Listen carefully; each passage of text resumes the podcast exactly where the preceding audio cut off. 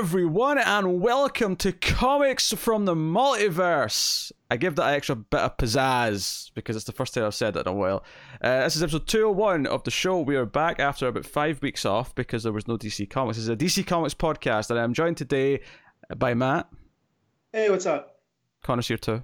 Yep, still going. And uh, I'm Peter, of course. Uh, this is our DC Comics podcast. Uh, we talk about new DC Comics every week. Obviously, we're still in a bit of a weird transitionary period because they've not just hit us with the usual amount of books this week, but we do have books back for the first week, new books to talk about. Today, we're going to talk about The Flash 753, Hawkman 23, Batman The Outsiders number 12, Joker Harley Criminal Sanity number 4, uh, that's it. That's all the new books. but we're going to talk about those for. Uh, we're going to have a, a, quick chat about the digital first books as well, since we've all been reading at least a couple of those. And then I've actually put in a section called Elsewhere in the Multiverse where we can talk about any other books we've been reading uh, recently, kind of casually, not as in depth as we do the main books, but it's something we can do. Uh, and if people like that section, it might stick around. But it's certainly for the next little while while there's less books, it'll be there. So uh, that is the plan uh, for today's show, episode 201.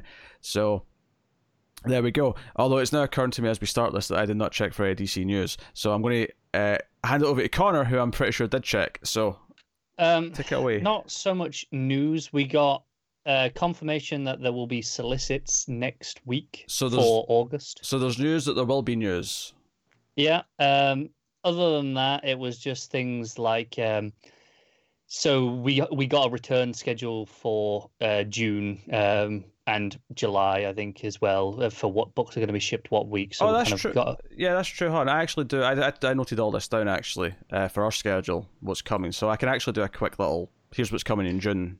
Oh, okay. Uh, batch year. Uh, so this is this is I meant to. This is only the books that we're covering. So this isn't every little single thing. Uh, you know, your giants and your trades and uh, whatever. But I did note down what we were covering, and I think what's notable here. So you know how that we kept joking every month with the solicits that oh, there's another hundred page, eighty page special for all these. They're, things. they're all in one month now. Yeah, now they're all in June. The the good news is that all of those weeks are actually kind of light-ish. Still, I mean, not as late as this week, admittedly, but compared to what weeks were before. Uh, they're not super huge, so it's it's kind of worked out in a weird way that they're coming out when things are still a little bit quiet. Uh, but we also have to start a death metal is the big thing. Death metal is starting in June, uh, and that's you know fortunately on a week that doesn't have one of those big giants. So they've, they've kind of evenly spaced things out for the most part. Week five is a little bit quieter. Uh, back to sort of this size a week, but so I'll, I'll just tell you what's coming out uh, for, far as we're covering in June at the time of recording, because I mean this could change again. Things are constantly in flux right now, but the plan is, is on uh, so this will be the second of June because it's on the Tuesdays, even though I've got the Wednesdays written down here, just because I already had those in place. Uh, we got Catwoman 8th anniversary special. Uh, we got Event Leviathan Checkmate issue 1, Action Comics 1022, Batman Superman 9, Far Sector number 6, Shazam number 12. We have that Birds of Prey one shot finally coming out from Azzarello and so and so. And Justice League Dark 22, or that first week of June. The second week of June, we got the Joker 80th anniversary spectacular uh, with Batman 92, Batman Secret Files 3, The Flash 755, Justice League 46, Legion of Superheroes number 6, and Lois Lane number 11.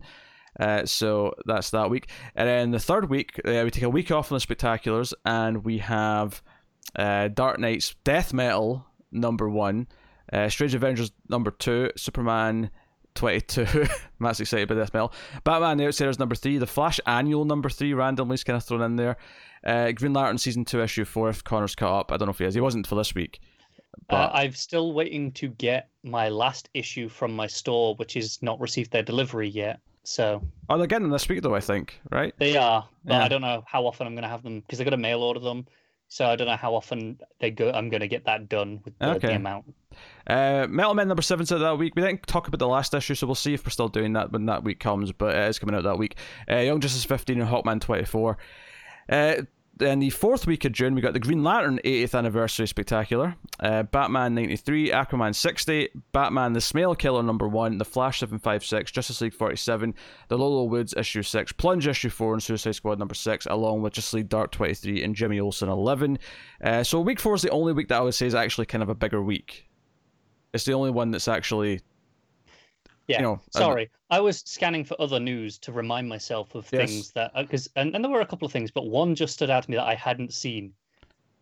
And um, Oh, let- let me do the fifth week here before you okay, jump at something Uh, else. Sorry, this is just really, really exciting news. So the fifth week uh, is a smaller week. It's DCeased Dead Planet number one, which is cool. Uh, excited for that. Event Leviathan Checkmate issue two. So we're actually getting Checkmate issue one and two both in June, which makes sense that it's going to get up a few days. Justice League 48 is actually the third issue of Justice League in June.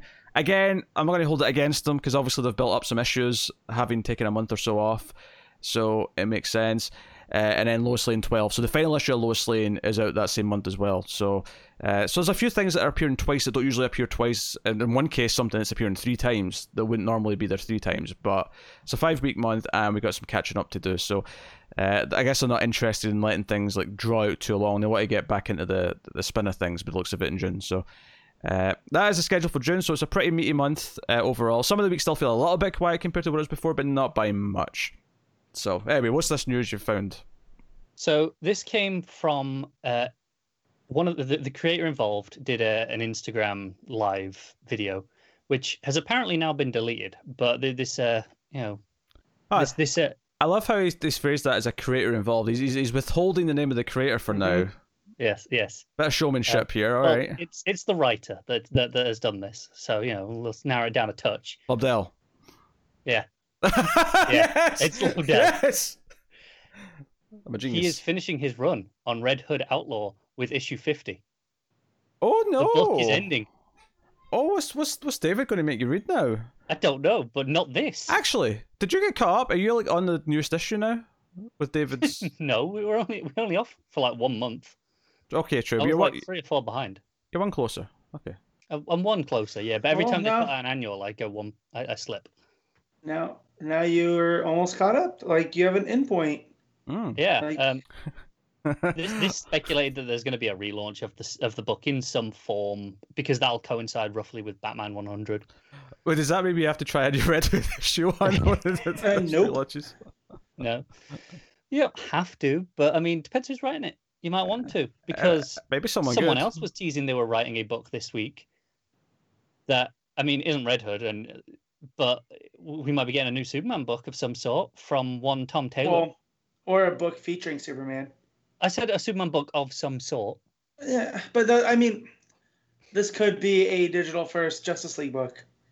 We don't know. I mean, It could be. I'll read technically, it though. yes, it could be. I, But- I love how all the digital first get lumped into this little section, but if Tom Taylor starts writing one, it'll get a full. Here now, we're discussing this Tom Um, Taylor book. Yeah, no. Uh, if anything, this this delay of books has made me realize that I don't like the grind and homework feel.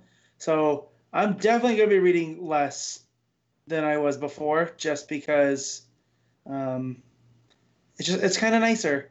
Like I liked reading X23 and or Ultimate Sure. Wolverine. You know what I mean? Uh, So I don't, I don't believe you, but I mean, I'm all for you trying. So Yeah. what you're saying, Matt, is them slapping crossover logos on on a whole bunch of books Yep. isn't going to be No. enough to make you read it. So Well, actually, you're not going to read all these Joker War tie-ins. uh-uh. on, on this Joker War tie-in thing, though, none of us are reading any of those books anyway, yeah.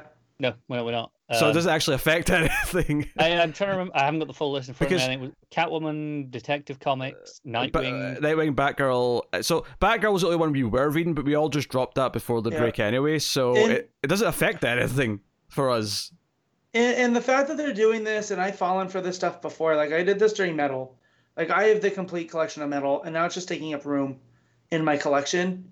Um, if you it know, makes you feel any better, there's going to be a shitload of tie-ins for Death Metal come July. I'm pretty sure. yeah, I know, and I'm gonna have to restrain myself from from getting all of those uh, too. But like I did this with Final Crisis. I've done this, and I just I have to control myself.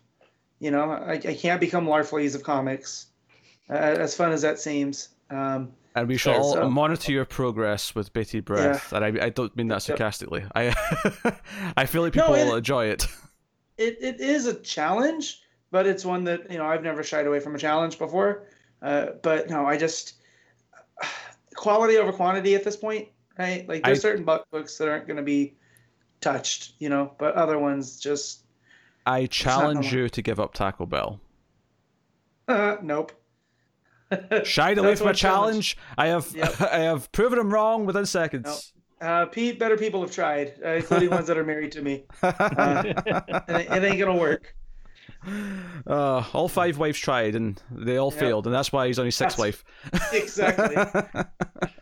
We, uh, um, just before we finish on like talking about the books that are coming, there were a couple of notable omissions that aren't coming in June. Um, that were originally solicited for May or June. Um, the May one obviously was the the Generation book. yeah, we, we kind of knew that We're was not pushed anyway. about that. The one that's a little not surprising, but you know more unusual, I suppose, was uh, Batman Three Jokers, which was finally solicited for June. Yeah, I mean, it's one of those things where obviously we're getting books in May, which, like, so it's kind of a weird schedule anyway, and that some books they chose to hold back till June, like Batman, for example. I mean, they, that could have come out in May. There's no reason why it di- didn't, except for the fact that they wanted to ease themselves into it. So we kind of have this weird sort of transition period here where some books are slightly ahead of where they were. Well, not where they were, but ahead of what other books are comparatively, if that makes sense. So you know, 'cause Yeah. so, so Batman's now a month behind compared to say Batman: The Outsiders, which got to start a month earlier for some reason. And yeah. I wonder really- if they'll catch back up. Like, like that's what they're doing with, with Justice League, right? yeah, but I, I don't think they will. I, I think that's because Batman's double shipping. It's double shipping in June. and It doesn't seem like they're going to go out. I, so it doesn't matter that it's not in sync with the books that it was because they, they weren't related to each other in any sort of great way. I, I just just from the perspective of some books have kind of gotten a month ahead again compared to what Mm. other books are at. So uh, That's true. Um, I just I know Newsarama did ask you know DC about both of those books. Uh, they got no response about the Generation um, one, uh, whereas Batman Three Jokers DC just said they'll have more information on the release at some point. Generations could just be done now, and I, I, Yeah. I, I was of the opinion that they were going to still do something called Generation or G five or whatever, but it'll be different from what it was before. This break and the quarantine and everything going on might actually just have made them go, ah, shrug this, Get just it. not bother. Yeah, Yep, dusted under the the rug. Um, and I'm starting to feel that's what the break point with DiDio was, right? Because we've seen him take on challenges before, of of you know the New Fifty Two and Flashpoint, and even even Convergence. So for for them to just cut ties with him, it had to have been something. I actually Major, right? I saw speculation that uh, DC might have wanted to shift to Tuesdays for a long time ago for books, and it was Didio Right. who was holding out that no, they should stay on Wednesday for the comic books. Yeah. I saw Yeah, that. That was the other one too. But I feel like they're intrinsically tied together at this point, right? That Whatever the reasons. Mm. Um, but but yeah, it's Kind of this perfect storm of everything happening at Yeah. once, wasn't it? yeah. well, and and again, this would have been the time to do something, right? Like that, like the generations, like capitalize on on that. And now, I I guess that's out the window. Whatever their plans were, they didn't even get a free comic book day issue to try any of that out on. I mean, I was Right. excited for some elements of it, uh, uh, so it's a shame that I don't have that to look forward to now. But I mean, you know what? Do something else. Do f- your, I don't know, darkest crisis or whatever they're going to do next. I Well, we'll see what happens at the end of Metal now, I guess. Um, Mm. see where they go from there. I, I'm looking, still looking forward to something refreshing the lineup a lot. Um, yeah, I am some too. books have definitely started to feel stale, and and more more than just some books. I think it's the universe as a whole just needs something. Yeah, I mean, obviously, the, the fact that Batgirl was so solid, or at least enjoyable enough for so long, and now it's at the point now where we've all dropped it. like, yeah, that's exactly the sort of book that a refresh would benefit. Is just like, oh, here's a new Flash. tr- yeah, Flash is another one, uh, which I suspect Flash is kind of still going to wherever it was finishing anyway, and we'll, Mhm. it'll wrap up there. and I'm all for that, uh, letting the creators get to their endpoint. I just, I realized it wasn't a Flash problem. It's who's writing a Flash that I'm just tired of. Yeah, because even I though actually, I wouldn't mind seeing Williamson writing something else because I still like sure. him. I'm just checked out on his Flash. Well, Batman Um, Superman's been pretty good, I think. Uh, so he's clearly still got, got got it in him. I, I think with something like that, even if I'm not liking it that much, I mean, I'm still reading Flash for some reason, but even though I'm not liking it that much, I would still rather he finish his story because he clearly had mm-hmm. something in mind in an endpoint. Whereas I think some other runs where a writer's only there for a couple of arcs, it does kind of feel like they're just sort of going arc to arc. Okay, I've got an arc, I mm-hmm. finished the arc, I'll think of a new arc and do the new arc. And sometimes that can still mm-hmm. make for great comics, but I'm less disappointed of say Castellucci on Batgirl, who I, I don't necessarily feel has some big like mapped end game in mind. Like if just gets pulled No. off the book after an arc or two. So, you know, it's uh, ebbs and flow. Uh, It's case by case basis for sure. There's no one one size fits all to this. Uh, so okay, all right. Well, there you go. There's the there's the news. Uh, unless there's anything else that you want to throw in there before we move on. Not unless you wanted to touch on some of the the competitions handling of you know redistributing comics going forward. Oh yeah, about how uh, uh, what Lunar, who's one of the two publishers who are doing DC right now, uh, have been approached by or are having conversations with a bunch of smaller publishers, notably not Marvel. They're the ones that have not uh, done this. This is the thing: if Marvel go to Tuesday as well, then everyone has to. If DC and Marvel are both doing Tuesday, Mm-hmm. then every other publisher has to do it. Yeah. Um, I don't know what happens if every other small publisher does it with DC and Marvel's the only one not doing it. Marvel's probably big enough to get away with not doing it, but they still make cave anyway. well, they used to, and now it seems like they're transitioning a lot of their titles to to digital only. Oh yeah, that was actually kind of interesting news. Uh, Yeah. that you brought that up. Uh, so a number of books that Marvel were putting out physically before the break, they are switching to digital, and not even at the end of an arc. Some of them are on like issue three or four, are just switching to digital starting in June, uh, including one that I was planning on checking out, which was the uh, the Hawkeye one by uh, Rosenberg. I've read the first four issues of that. It is excellent. I'd still Hmm. recommend checking it. The, the reality of this is these books were likely going to get cancelled after five or six issues, and these are the ones that were on the chopping block that weren't selling, and they Yeah. went, ah, forget it, we're not printing these. I think there's actually I, I like the idea of this in general that if a book say has an arc and it's not selling well enough to justify a physical but it's still worth putting out digital i'm all for books going digital only it's kind of weird obviously where it's happened for a lot of these books feels just random because of just the the world interfered so that kind of sucks but i do kind of like the idea of like okay you know what? We're not going to renew it for physical but we'll give it season two on digital we'll, we'll get these creators Yeah. still working on the book like i'm okay Yeah. with that as a plan going forward are understandably not particularly happy about this because this isn't Mm-hmm. like digital first comics. This is guaranteed sales that they had every month. Oh yeah, this is because they were all mad at DC for uh, you know trying to do something during the time, and then they were mad at DC for new distributors. Now Marvel straight up did the one thing that they were really terrified of publishers doing in the first place, which is just taking books from physical and putting them in digital instead. Uh, Yeah, so and they're releasing them in print collection, so they'll, they'll be like the, the standard trade collection. They'll have trades, at yeah. some point, but that's it. And those again don't benefit the comic stores as much as they do bookstores. yeah, Spider Gwen was another one that I remember being on that list. Uh, Ant Man too, I think. Ant Man, there you go. Uh, so honestly, I think this is a good thing in general going forward. It's just the actual transition here is so abrupt because it's just happened because of all these factors. But I'm not against this as a thing for future books. At Yeah. a natural point. So, uh, yeah. But hey, there you go. That's cool. Uh, but yeah, as for the, the public publication stuff with the, the Tuesdays, uh, yeah, uh, we'll see how it shakes shakes shakes out over the next little while.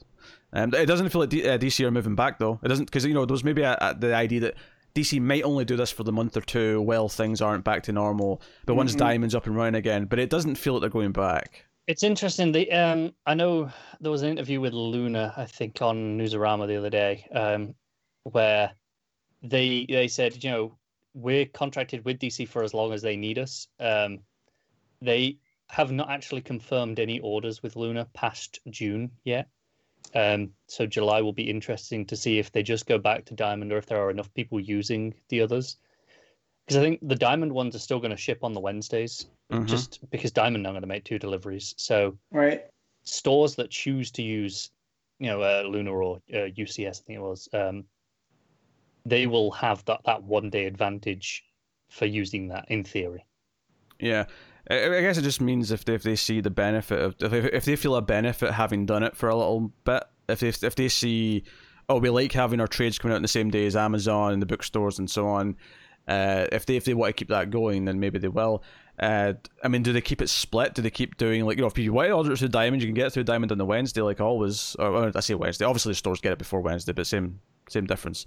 Uh, then uh, I don't know. We'll see. We'll see if they keep doing that. Maybe they'll continue to offer it through both, or maybe because I guess now, now that some occasions have arisen where they needed an, an alternative, it is there is some intelligence in, in keeping that door open, so it's easy to shift back and forth. Yeah, as, I know. Um, I think it was Lunar, the the one that owns by uh, owned by DCBS, have said that in the past they've had really small publishers approach them and say, "Would you be able to distribute them?"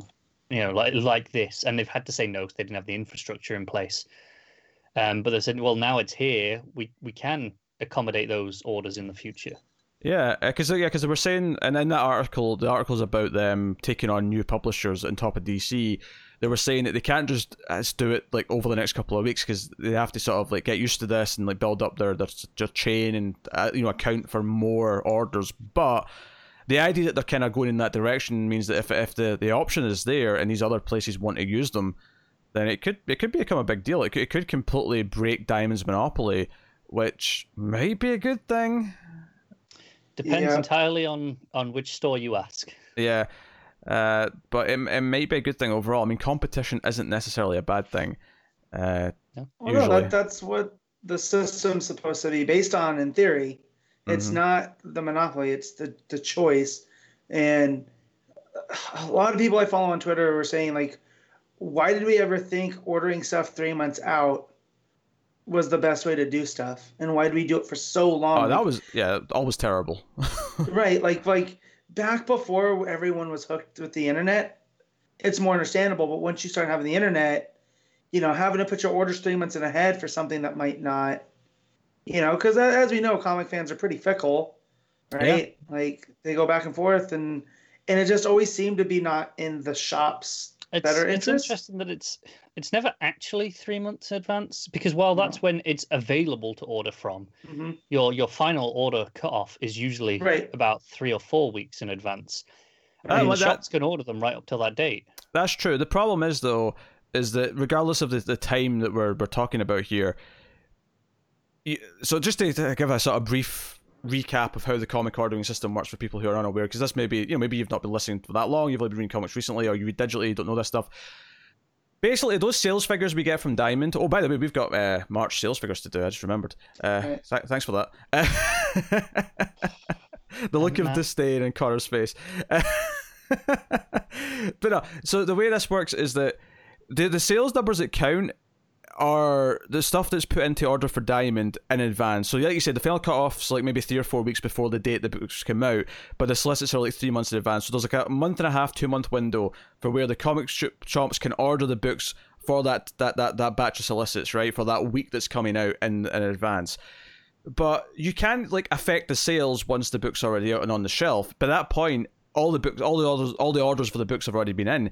The only thing that affects the comic book sales, the figures that affect whether or not they see the book as successful to order more or to for whatever, is in that that that pre-order phase. So if you want a book to survive, if you want to show your support to a book that you want to keep coming out and not be cancelled, you have to pre-order it with your shop, mm-hmm. which is insane. No other industry relies on pre-orders in that way. Even games, which are are notorious for pre-orders, they do it because they want to try and take your money in early, but it's not to justify the game's No, existence. The problem is, and I, I'm I'm actually kind of gonna defend the system a little bit here, uh, at least in, in the sense of Oh, having God. that three to four weeks is Corporate Connor, here we go. No, no, but like it takes time to okay. Well, well, we need to print this many copies, and then we need to ship them, and and the distribution that takes weeks to actually go through all the Yeah, process but the here's the thing. That should not that that is not a concern of the person buying a product. That No, if not. if their system relies on this this much, then they need to change their system. Because I mean, in, in the past, I've heard like, "Oh, you bought the trade, and that's good, but it's not as helpful as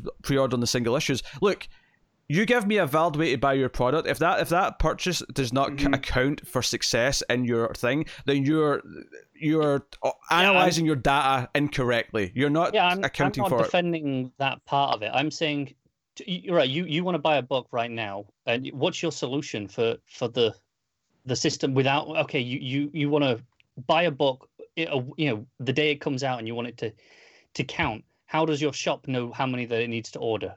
And if they don't know how many they to, if they know how, how many they Connor. have to order, how does the, how do they know how many to print? How, how how does any store ever, any retail store of any product know what, what how many items to order for anything?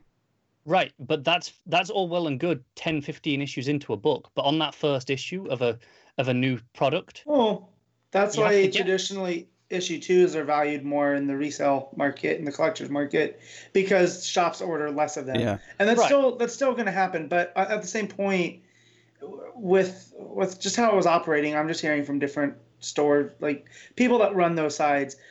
It's always like my shops always had issues with Diamond getting their issues. There, there's been times where I haven't gotten a book right away, even though I did pre-order it because Diamond shorted it. oh yeah, You know, you know what I that's a mean. So problem entirely. Right, Yeah. but this this goes back. So you know, um, eh, like like I still have never gotten Hell Arisen three. I have one, two, and four. You're waiting for but it. because of stupid punchline, right? Showing up and the shops not knowing this because DC didn't really, you know, try to make a big deal out of it because it, really it shouldn't have been made a big deal out of. But you know, the speculators are going to speculate. I mean, I, I, I guess I guess the problem here is that comic books are such a narrow profit margin and such a small overall Mm-hmm. industry that the shops can't afford to eat losses on books Yeah. that don't sell well. I, Yeah. I I was gonna say I don't know one shop out here, at least the shops that I've gone to, that only made their their rent basically by selling comics. Every Mhm. other one of them has something else going for it, whether it's games or you know collectibles or something. It's never just comics. Yeah, So any anytime I hear that a shop that is just comics, it it blows my mind. That's my shop. yeah. Yeah. See But that, that- that- and that- again that blows my mind. That's why they're all in such dire straits right now because the obviously there's no books, they can't sell stuff, they can't open, blah blah blah. Right. I mean, the solu- the only obvious solution that I maybe have to this is that the first set number of issues of any series have to be returnable so that the, the shops can take risks on them. But you know, like obviously the, the publishers down to publisher's yeah. discretion. Mhm. them deciding to do that is obviously a big deal. Uh, I mean, I don't have a solution necessarily, I, but what all all I'll say is that it should not be on the end user to worry about how the system works for when they're making a purchase. Th- th- This should not be something they have to think about in any way, shape, or form. The idea that we have to sit and justify it because of this, this, and this. Ultimately, you should be able to go into the store on the day that a book comes out, have the option of buying a book within reason. Obviously, things will sell out because you know there's just Yeah. something's just popular enough, That's it'll what sell out. happens. But uh, that happens with any product, right? But Mhm. uh, you should be able to go into the store, and that purchase should matter to in sort of a, you know a tribute to the success of said thing. If it's not working like that, then they have to reanalyze how the system works. And unfortunately, for so long, no one's willing to do that. And I'm not saying I have the answer or the solution for it, but they've not tried anything. Like, when was the last time Diamond tried something to change this, if ever? No. so, I'm I'm not sure. Like up until uh, up until two three weeks ago, I didn't have an opinion on Diamond. I just knew that they would upset my store from time to time because they got shorted books that people were waiting for, and they didn't want so they didn't want them to go to a different store, you know, to, Mhm. to go because not everybody's as loyal as I am, right? I'll I'll wait. Like I'm still waiting for that Hell Arisen three, um, but you know, uh, again, that's just shop loyalty and whatnot. Uh, and I don't want my store to go anywhere. That's why I'm still, is you know, they hear they got word that they can start reopening curbside, so it means I'm going to be able to go there for the first time in like seven weeks. So It's a I'm, I'm very excited about that. yeah, big day. You could make a day of it. Yeah, you're ahead of me on that one. Have a nice Yeah. drink, uh, you know. Well, and it, it well, and it helps that it's because the way that Nevada has handled all of this, um, and also we have a very low population. Like technically, we should not be a state, um, if you know the, the history and whatnot. But you know, it, smaller populations are much more manageable. So, and it seems Yeah. like everybody played ball properly, which is allowing us to open up stuff now, like Oh, like nice. hair salons and Uh, whatnot. Based So, on again, there's an uh, official announcement coming tomorrow evening as we record this, yeah. but it, it seems to be we're in for at least another three weeks before stores can open, um, at Yeah, least. well- so, well, well, you can always just move here, Connor. Like, no one oh else yeah, like I could survive that heat. you, you'll get used to it. You know, Have you seen me? It, just, look, it looks like he's melting right now because the way the sunlight's hitting him. Honestly, Yeah. it's like Uh, 21 degrees here right now, and it's I was, boiling. I was gonna say just just uh, just just like Lawrence of Arabia, you'll be fine. he was he was an Englishman that went to the desert, so so he has to wear the white scarf around his head the entire right time. around it. Maybe, Yeah, maybe, I- maybe it'd help. Who knows? when, when all this broke out, I have one of those for hiking. It's not white. It's it's like military colors, like like olive and black, right? But when I went on a hike with my friend, um, it actually did keep me nice and cool. It doesn't seem to make sense, right? Because you're moving and it's warm, but it wicks the you know your sweat and whatever away, and it like insulates you at the same time. It's weird. It doesn't make sense, but it works. So I'm telling you, Connor, Yeah. if, you, if you need to, yeah, you, Yeah. you should. Yeah, I'm gonna, I'm gonna move all the way out there just for some comics three weeks early. Hey man, anyway, we get to hang out. It'd be fun. I, mean, I suppose. Six six feet apart still, but you know, I don't know. it has nothing to do with what's going on. Just I don't want to be that close. To Connor. yeah. Honestly. Con- Con- with Connor, I think you want to extend it to like maybe ten feet just in case. yeah. Those I was those, gonna look up. Those ginger 20 jeans jump. I just have to convert to Celsius. the elite. Oh yeah, see right now, right now it's 31 degrees. where- where I am. Like and, and it's nice out. My my wife and her mother were out in the back like sunbathing, you know, because taking in some some of the sun's rays. for for um, context, when we had like our warmest summer ever, like you know last Mhm. year or the year before, whatever it was, like 31, 32 was like this is unbearably hot for the Yeah. entire country. Yeah. You know, here this is a nice day. oh dear. All right. Uh, shall we move on to comic books Yes. then uh, and Yes. talk about said things? Uh, so we will start off. I'll start off solo, I guess, with the Flash i- issue seven five three. Uh, Joshua Williamson writing with Howard Porter on the art because Connor Fir- and Matt have both. First question Uh-huh. before you even start talking about the book is why? Why did you choose to keep reading this when you had the, the, the choice here to just be like, Joe, what? Screw it.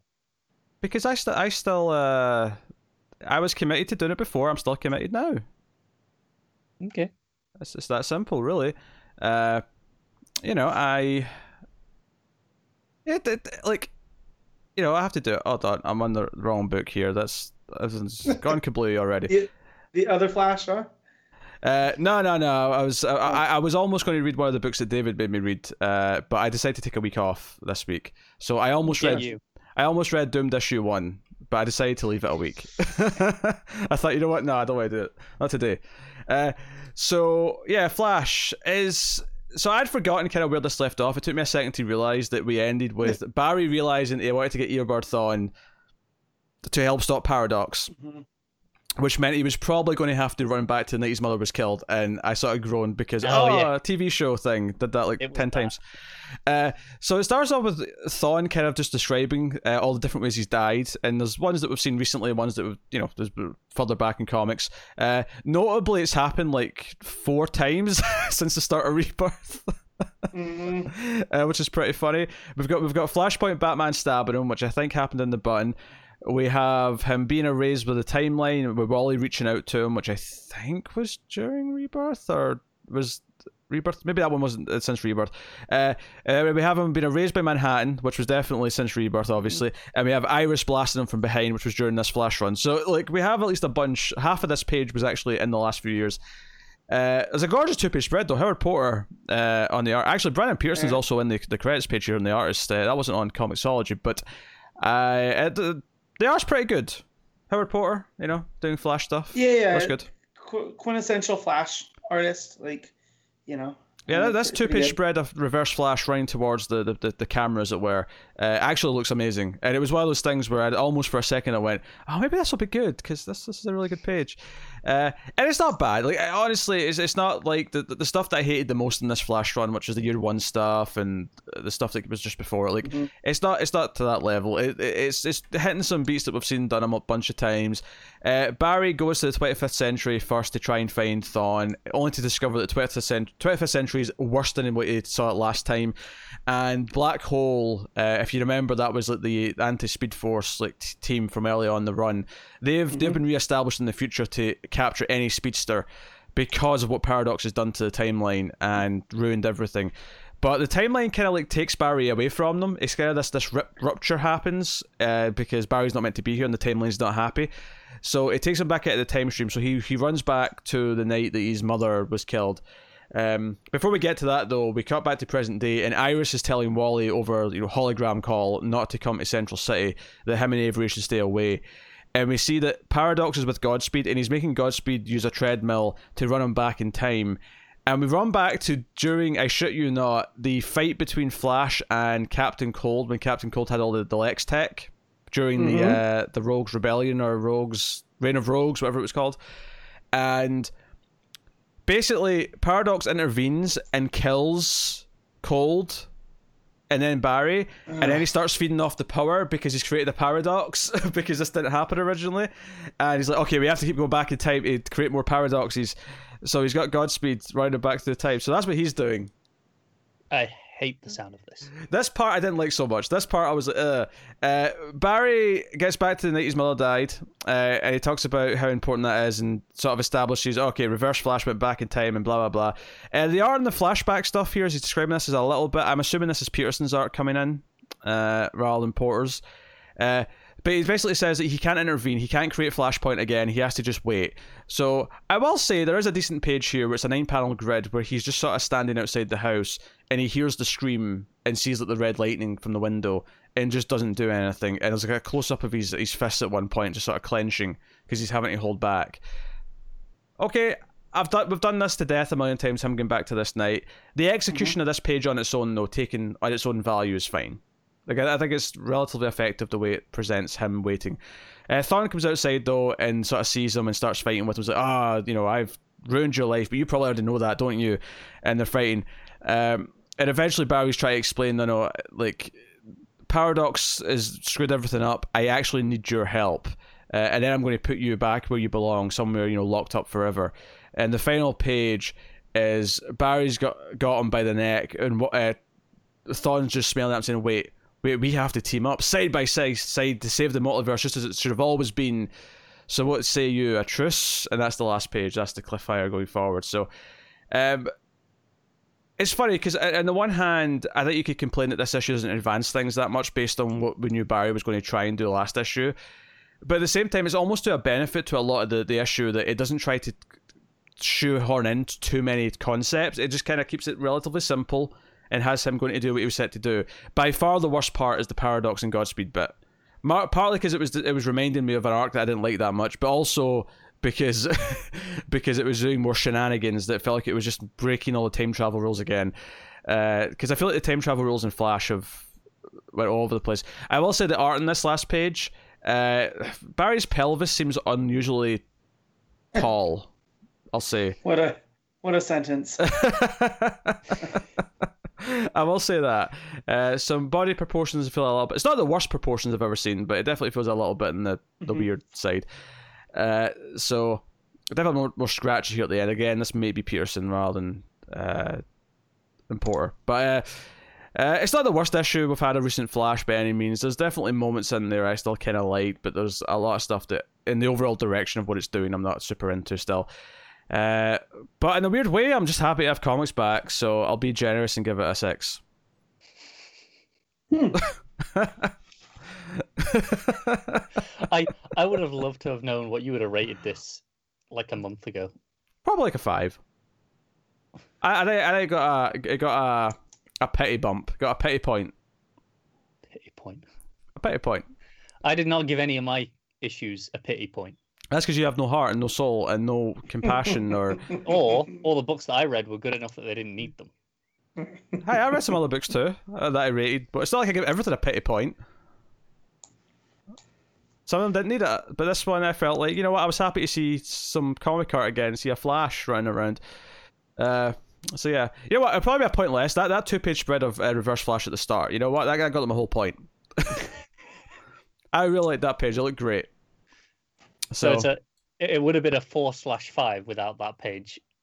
Look, whatever way you want to dice it, all right? All right, now I can shut up and let you, I can grab my voice a rest and give you guys a chance to talk about Hawkman issue 23, Robert Venditti writing with Marcio oh. Takara and Fernando Pasarin on the art. Yes. So feel free. This is the plague issue, mm-hmm. uh, um, which could not be I, more appropriately timed, even though it's complete coincidence. Yeah, Venditti kind of apologized for it, right? And was like, "Hey guys, look, I didn't mean to I, keep I, your I mind on these." Wanted some escapism and some comics yeah. back, but um, this was kind of written well before this. Yeah. Also, it takes place in the late what 1600s, 1650. Which I'm not a European historical scholar. Wasn't the plague much earlier, or is this a separate plague? Probably a different just... plague. Okay. Because I because I, mean... I'd always thought that the plague was was much earlier. Um, and because because it was kind of the plague that kind of led to the I want to say the, uh, the Great Plague of Seville.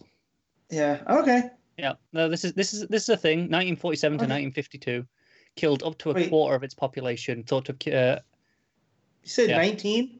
I said, did I? I meant 16. okay, gotcha. okay. Slip of the tongue. Gotcha. Okay. Yeah. Well, then then, then it fits in because Yeah. because when I hear plague, I just think of the Black Death, and that was the thirteen. Yeah, yeah, that, that sounds about right? right. That- yeah. I mean, Okay, there's, a, well there's been a lot of plagues in Europe over the last Okay, 5,000 years. Fair, fair enough. Um, that was it. That's the only thing I have to complain about. So now it's all positivity because this felt like a nice warm hug. Oh, uh, I to have this book. Hawkman the art back. is um, so it's split between the two artists. Takara takes the the main bulk of the issue, which is Yep. the flashback plague. of the, the the previous life in in, in the 1600s. And Pasarin, who is the, the regular artist on the book right now, Yeah. uh, takes the, the present day sections. And it just works as a little Mhm. wraparound, essentially. Yep. But yeah, so during the plague times, uh, he's going around uh, in Seville, 1650, and he's knocking on doors to, and he's he's basically trying to heal people. So he's he's just in in the plague doctor chic, except it's very Hawkman. It's Like very the beak's much a, very a much beak, a hawk beak. yeah. It's pronounced, and you know he's all in his leathers, and he's completely covered, you know, from head to toe. Which you know I might need to adopt this look next time I go out to the stores. I, I Uh, feel like if I went shopping in that right now, like n- no one would even give me a second glance. Yep. And so i- i- in in this one, well, it's also because they're ginger, you know they just kind of expect it. Um, They don't know me. They, they, I'll be under the mask. They don't know who I am. they'll they'll know. They go, I bet that's a ginger. Uh, he's trying he's trying to blend in. Um, anyways, Some of us so- can sense them coming. That's true. yes. Right. So in in this, I don't want to say timeline, but in this story uh, from Carter Hall's past, he is Doctor Carlos Salone, um, and he, you know, he's a plague doctor for whatever reason. He's able to go and and you know give them this this cure that, Yeah. that keeps keeps it from spreading. Basically, it's it's their version of a medicine, but people think of it as you know, of course they gang up on him. It is Spain, after all. It's the place where they had the Inquisition. Yeah, Um, he's he's immune to this plague. Um, Yeah. Which I mean makes sense. Some people would have been, but Right? uh, of course he is, and he uses this as an opportunity to save more lives, right, and try and Mhm. claw back some of that tally. Uh, Right. To the point where he's actually making a tally of of lives that he fails to to save. Mhm. And I don't know, is he is he counting that he's adding them back onto his count as I, not good I enough? I think so. Because I think that's so, but that's really self-deprecating if he is. it is. And so the the guy he goes attacks him because he wants him to get the you know uh, he wants the cure. Um, and he he kind of gives the guy a break because the guy just lost his wife to this. Yeah. Um, and then he sends us, and then that's when he goes outside and he takes the some some fresh flowers, which I don't know if people realize that the whole bird look of the plague mask was meant because of the smells associated with these diseases. That was all filled with with stuff like flowers and crushed up Yeah, herbs. it's uh, rose petals here. Yeah, so he crushed up these rose petals, and a, a little girl sees him, and you know gets scared and goes off, and you see him going through Seville, um, and he's just he's checking off more. Just house to house, Tally doing what he can, and it's just uh, he's kind of too late almost. Yep, and then an angry mom mob comes up and accuses him of being a demon sent to tempt them, um, and he tries to talk some sense into him, but you know you, can't. It's an angry I mob. think There's only so much you can do. Right. They think he brought the sickness with him, um, and they're superstitious. They still they manage to overwhelm him, and they go to tie him up to a stake, They have him And set him tied to the fire. stake, and they're about to burn Yeah. and he he basically is like, we can all surrender together, you know, and we'll we'll we'll get through this, um, because he just doesn't want to be a census taker for the end of times. Um, and an arrow gets shot, and it looks like there's another plague doctor with the same type of beak that And, he and has. you kind you're of like, immediately know who this is. I know who this is, and it's Shayera. Um, And she chases by, uh, away. Nayara this time. Nayar, no, yep, takes it off the red hair instantly, because we're getting that the same matching images here through time, um, and and they go off together to basically run yeah, up they, the tally they, they the go other off way, to Madrid and see who else they can help on the way. and then it cuts to to modern day where we last left them, and uh, Shayer wakes up first, and she notices that Carter is no longer white and pasty, and that it looks like however far away they got when when they jumped, it's been far enough away that it's burned out the the sickness from Batman Who Laughs. Yeah, Um, he's he's finally back to normal. Yep. And uh, he wakes up and they kiss. And it looks like Hawkman and Hawkwoman are, are now the item and it's no longer Hawk Girl. Uh, which I think, just for simplicity's sake, is a smart move. You know, let Hawk Girl do her own thing and she doesn't have Yeah. to be tied to Shayera anymore. Because the, going back and reading the Johns stuff, I always thought that was a little bit too. It was. If Carter creepy. came back, yeah. If Carter came back, why is he going after his grandniece? Yeah. Basically, right? So, and it's like, I get it. It's this whole reach. It's her again, but no. Here, now we have Shayera, and she's of the Hawk, you know, Hawk world, and Thanagar, and, and all of that. Um, Yeah, and and, Kendra can just be tangentially related. right. And, that, and that's fine by me. Like, even the way that they brought her back here with, with uh, Snyder during Metal, Mm. and she was part of that, that task force, and they were looking for Carter. I almost like that more, that she's playing up the. Uh, she, she's a legacy. She's she's not part of the same as they are. Mm. You know, she can kind of be their Nightwing or Batgirl or the next generation that way. Yeah, that Uh, works and- nicely actually. And we, and we can have these too. So, uh, but they they look up and where they are, it looks like some temple, but it looks like uh, it was. And there's there's people all over it, but it also looks like around the same era of when they were the Deathbringers or when he was the Deathbringer. Um, so yeah, This is a great issue and exciting little cliffhanger at the end. This is a nice um it's a really smart issue to come back to actually in the Mm-hmm. sense that this is one of those bridge between the arcs issues uh, Mhm. which like we had the one in the diary before and with the the war and this is another one of those it's just hey here's a story of a past life Yeah. and the way that we can use those to have guest artists for an issue here or there and uh, give Pasarin a break i mean he had what maybe three or four pages in I think there's like four pages in this book, so it's it's fine. Enough that he can do that and still get working on the next issue. Um, we can have these little adventures to reset the palette in between each arc. Uh, it's really smart. And now that okay, we're back now. Infection's gone. We're back to just Hawkman. Uh, well, and Hawkwoman now. It's it's becoming a bit of a team up, which I'm all for. Uh, Yeah. And we can get get started on the next adventure next time. yeah, just just this whole team too of he's assembling a a uh, supporting cast with Shayera, with the Atom, with Adam Strange in, in this last arc. Um, Yeah. And yeah, it just it just feels like we're we're hitting. He, Venditti's hitting his stride at this point. Like everything's just working out. So yeah, uh, what's your rating, Connor? I'm giving it an eight point five. It's a great issue. Oh man, me too. I thought I was gonna have to adjust maybe, um, but no, it is. That's weird. I don't like when we line up, but I'm gonna leave it because I love this book that much. It's great. All right. Okay. We'll move on then. Uh, we'll move on to Batman and the Outsiders issue 12. Bryan Hill writing with Dexter Soy on the art. And oh boy, Dexter Soy's art was a sight for sore eyes after a month or Yeah. so without comics. Ah, so good. Uh, That that said, as we just discussed with with Hawkman, that was a nice time to come into this book because there's been a delay. mhm. This one I had to rejog my memory of stuff that had gone on, um, and it was kind of an uneven read. But I don't blame the creative team. This was just the next issue that was supposed to come out. If it was coming out monthly, I don't think it would have been a problem. Sure. But yeah. yeah, I feel like the uh yeah I, I didn't have too many problems with the story and sort of keeping up with where it was but Mhm. um so basically yeah so Ra's al Ghul has his technodrome and this is Mhm. Batman gearing up the troops to go and deal with this and he uh he introduces Sofia in her outfit she's not got a proper name yet for doing superhero work but she's taking ideas as she puts it uh, but we have them all. We have a bunch of pairs of characters having kind of like heart to hearts essentially before they go on this trip to try and take on Ra's. Uh, with the odd pep talk from Batman thrown in. Uh, Batman and Jefferson have a have a talk outside by his parents' gravestones, and Jefferson is basically saying, "Hey, after this, like you have to let the kids go their own way. They can't just be a part of this."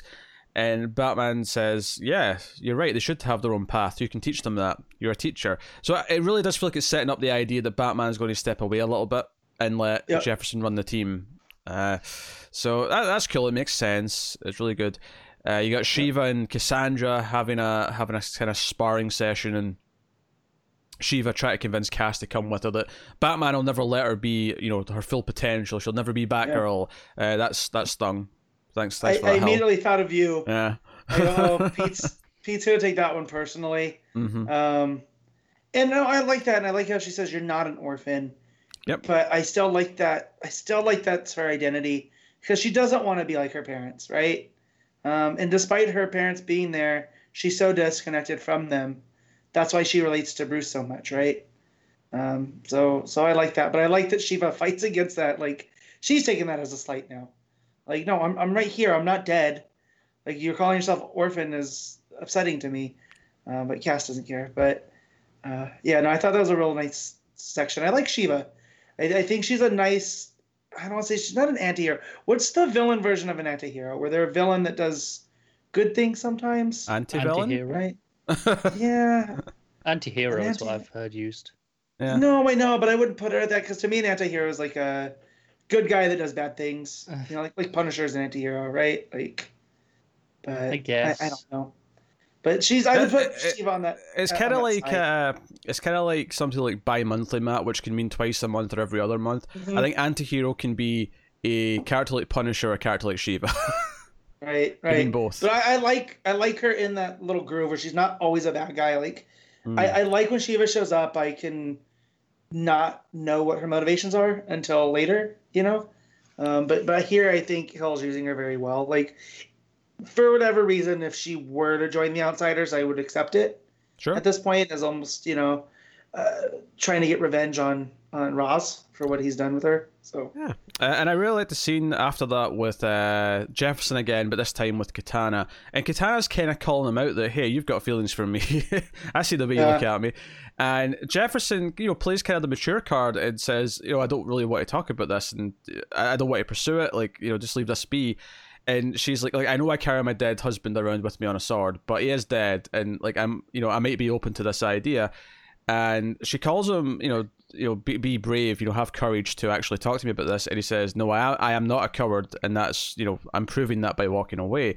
Uh, so I think it's a really interesting dynamic in like how Jefferson like whether or not he reviews any potential relationships like this, or if it's just like it, it definitely feels different to me than like when a lot of the younger characters sort of have feelings for each other and they do the romance stuff. This feels kind of different to me because this is like you know a forty something year old dude uh, and a woman who's you know maybe not quite as old as that, but go closer to that than the, the kids. no, but th- there is trauma there at him too right now. Yeah. Like one of his close friends died because of him and whatnot. So it, it isn't the time to talk about it, as despite you know. Yeah, I, I guess what Katana wanting to. I guess You know? what, I guess So- what I'm saying is that I, I just I like how it feels like it is of a, a different caliber of mm-hmm. characters talking about a relationship versus Yeah. you know people falling for each other and suddenly being swept away by it.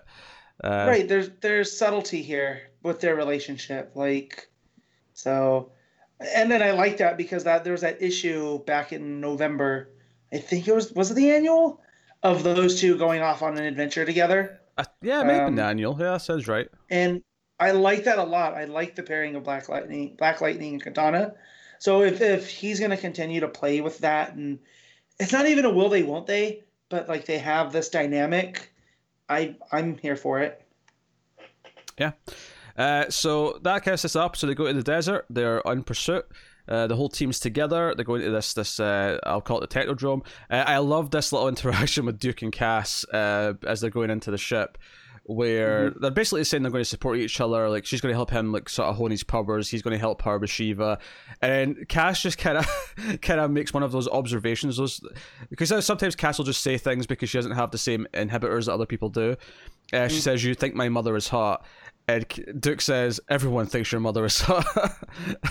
so just Yeah. and Shiva with a smirk on her face, overhearing this is it's kind of amusing. Yeah, of but course. they, they go in and we find out they, they find uh, the other allies of of uh, Ra's. So they find Caliber and Ishmael, uh, either dead or close to death.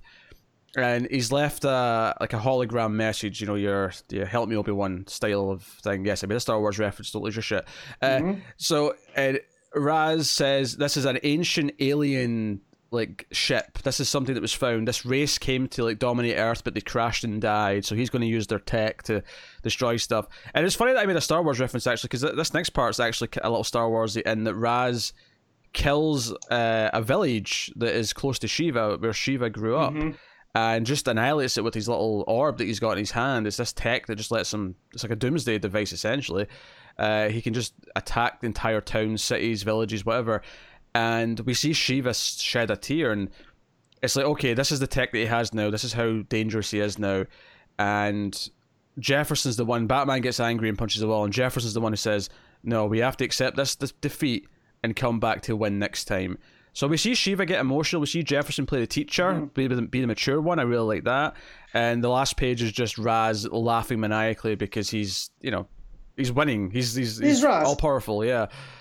Yeah. So the other thing that made me think too is like if you know the outsiders, Geoforce is usually a you know Brion of Markovia mm-hmm. is a big you know member usually, and the the tech that Ra's uses to destroy that village seems very geoforcey.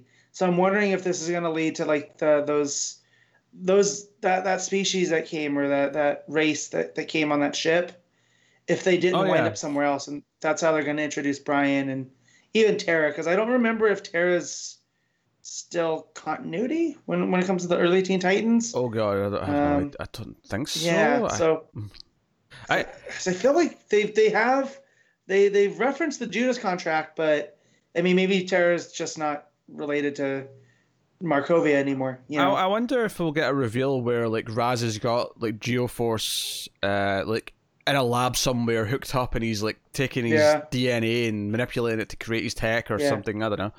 Uh, well, and I and I know Bendis is using Markovia for um, for checkmate. Yeah. Right, because they became a sovereign nation, so you know through through Markovia. So yeah, I don't know, but it just it seemed very Geoforcey and Terra the way that this this village got got taken out. So that was yeah. worth noting. Yeah, obviously the book looks great. Size, mm-hmm. you know, everything. All the characters look fantastic. Mm-hmm. Uh, every page was a joy to look at. Deep blacks, good colors as well. Uh, no, excellent stuff. Um, what are you giving it, Matt? Uh, I'm going to give this one a seven point five, and that's mainly for me just getting lost in the story a little bit just because it had been so long. Um, and and it just it took me a minute to read just because I was trying to remember what had happened before, but it's still a pretty solid issue. Yeah, okay. Uh, I will give it yeah, I'll give it the I think I really like all the character beats. I mean, the ending's cool and all all the stuff in the ship with them sort of get in there that's kind of tense. So that stuff's good. But I think I love all of the the, the one on ones beforehand, kind of building them, psyching themselves all up because that's the real team building stuff. That's the stuff that's going to really linger as we have the team kind of form going forward and they feel like a unit. Uh, so I'm into that. So eight out of ten for me. Uh, so that is Batman and the Outsiders which will take us on to Joker Harley Criminal Sanity number four. Kami Garcia writing with Jason uh, Badower and Mico Suayan on the art. So, yeah. Uh, the art is definitely different. it has a completely different feel to it now. Uh, um, the color art, you mean?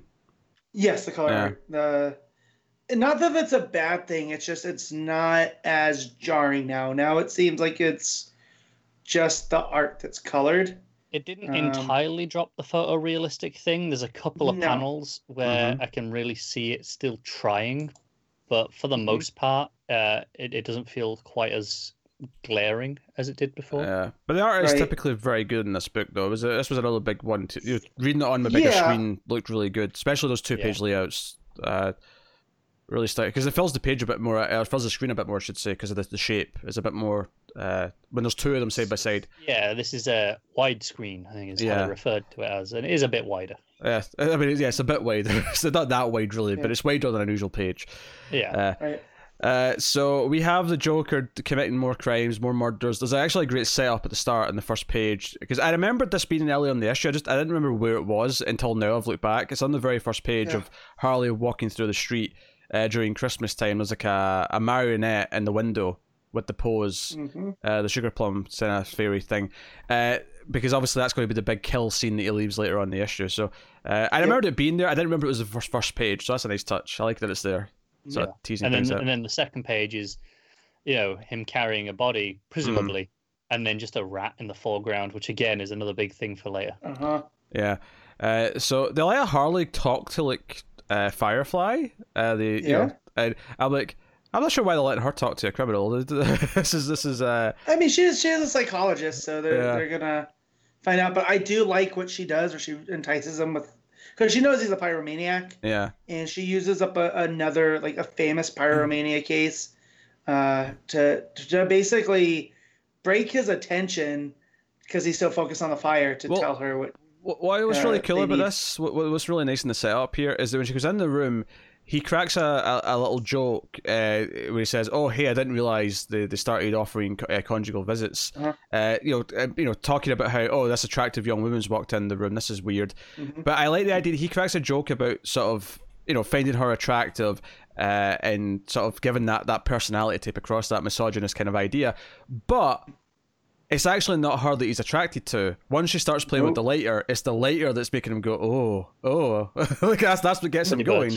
yeah. Uh, so I, I like that little setup there. That he's trying to pretend to be more of a normal like pervert, basically. But then, of course, as soon as she starts flipping the lighter around, he's like, I love all the close-ups of her just kind of Uh huh. spinning the lighter around, Yeah. uh, uh, flipping the lid open. You know, yeah, uh, really good stuff. Yeah. Uh, but uh, you know, he doesn't give her a name, but he gives her enough of a description of this guy who sold the, the things to the person. Uh, yeah, I, I will admit some of the details because it had been like you know because there was delays as well for this book anyway, so it had been a while since we'd read issue three. I was so remembering some of the details of what she was looking for here was a little bit tough, but I hope Uh, it means that there'll be less delays for at least the next few issues. Though.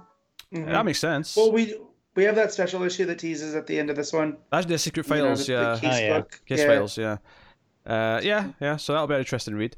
Uh, but we have uh, she goes to talk to the girlfriend of the teenage boy. Uh, well, the, the girl, because remember the flashbacks last issue, because this was kind of coming back to me as I was reading that. Uh, the girl who was kind of friendly with the young guy who we are assuming is the Joker, and it seems pretty, you know, concrete at this point that that's Uh-huh. him. Yeah. Uh, that she was like getting tutored by him, and like her then boyfriend, sort of, and we get this flashback where the Joker like shows up in a suit to, to like tutor her. He shows up. he's like, I've, I've got a thing after this, which I'm assuming is a lie because there's nothing actually later on that implies that there was something afterwards for him to have a suit on. I mean, to be fair, if there was a thing, he probably wouldn't have gone to it That's covered true. in all the shit that he was. Yeah, because they, they knock Right. him into uh, uh, some paint. There's, like- there's like sort of like Yeah. racks of paint, and they knock him in, and he's, he's just covered and drenched. Uh, white paint, notably, uh, I guess to sort of tease the, the visual of later. Yeah. Uh, Yeah. And he's he's a shitty stepdad. Is like, ah, you're not going to college. You're not leaving me. I get to say, you get to go when I say you can go. You, you say stepdad, but up to this point, we thought it was his dad.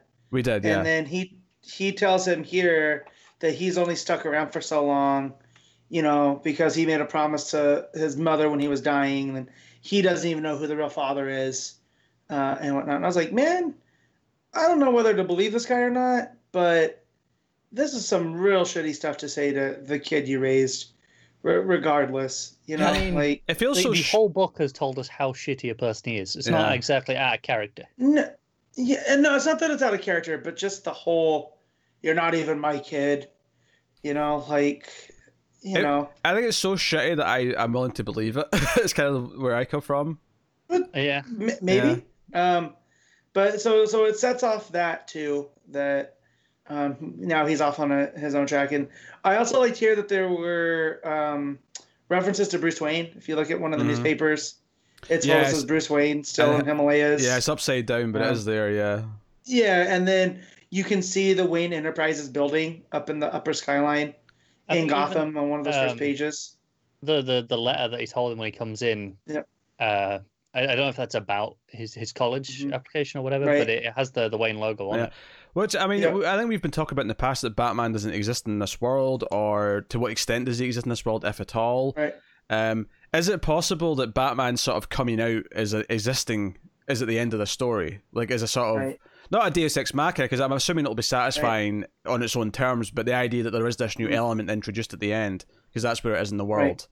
Which which is what I always appreciated in in the Nolan stuff was, you know, at the end of that first movie, it begins. Uh, Gordon brings up escalation. So these elements were there, but it wasn't until a man started dressing up like a bat that people started to escalate. Now there's a guy wearing war paint calls I mean- himself the Joker. I mean, know, Joker so far in this is more reserved in the sense that obviously he's wearing some of the makeup and that, but you Mhm. could you could sort of say that you know he's inspired to become more animated and more public Right. because of the Batman. Right. You know, at the end of this, like that. Right. Yeah. So uh, it's and possible. we know Gordon Gordon's a high level. He I don't think he's commissioner yet. You know, but, No, I but he he's- works with Harley. So you know, so if this is pre Batman Gotham, I'm I'm okay with that because I've never been really about the the crazies didn't start showing up until Batman did. I, I never really liked that narrative. I like that they are concurrent. Um, Um, well, But- I, I like it in the sense that they, they get inspired, like to be more theatrical, to do more of these wacky Yeah. things, to wear costumes, that's what I stuff like that. So Yeah. like like in, in my brain in this is that Cobblepot's still doing you know organized crime stuff, right? Oh, sure, yeah. Uh, yeah, and I think the thing here yeah. is Joker isn't doing a lot of theatrical jokery things. He's doing traditional No. serial killer things. yeah. yeah. Well, this is a real world serial killer 'Cause- 'cause- Joker. 'cause I it's didn't- not maniacal. I didn't need this to lead to Batman in some way. I was happy for this to just to be a world where Batman never showed up, and that's kind of the point. Mhm. Uh, yeah, and I- I- are we thinking like Bruce being in the Himalayas is him doing his training? yeah, I'm thinking that's a tease Uh-huh. for like he's going to show up at the end or, or close to the end as Right. Batman. yeah, Uh, could be. So that could be interesting. That could be interesting. But anyway, so Joker, uh, present day is looking for some uh, supplies. He goes to this like this book dealer, but he does like off the you know stuff from Mhm. the back that no one talks about, no one knows. We, uh, he's, he's got this secret book for him. Uh, we never find out in this issue what it is, though, do we? No, Uh, it, it's something bigger than what he's doing. I think yeah. so. So, uh, so Harley goes to the guy in the bar, the big skinhead, and basically takes him down when he, he gives her cheek. Uh, but it doesn't really accomplish a whole lot. I, doesn't get a whole lot of information from him, does she? Yeah, I will say one of the one of the small issues we've had with this book uh, over, over the course of it that, that confused me back I think in issue two was uh, sometimes when it chooses to switch to color, and I thought it was weird here. There's a flashback to like earlier that day that's in color, Mhm. and I'm like, I don't know. The timeline feels like no, the stuff back then is in color, the stuff now, and it happened in issue two because there was a scene with the Joker. Uh, what, what what context told me was mostly present day or more or less present day, but the color made it feel like this should be further back, but it, that didn't make sense, and. This one's more obvious that it is definitely like just earlier that day, but it's weird to me. It's, I mean, I guess the link here is because it's the Joker crime scene being found that, you know, there's more Joker Mhm. entering the world, so therefore there's more color entering the timeline or something like that. guess. But It is interesting how it just says it does say just earlier, so it is It very does. clear that it is you know hours ago. yeah, because this is uh, where they, they're there to see the, the unveiling of the, the, the, the Christmas pageant or the, the sugar plum or whatever.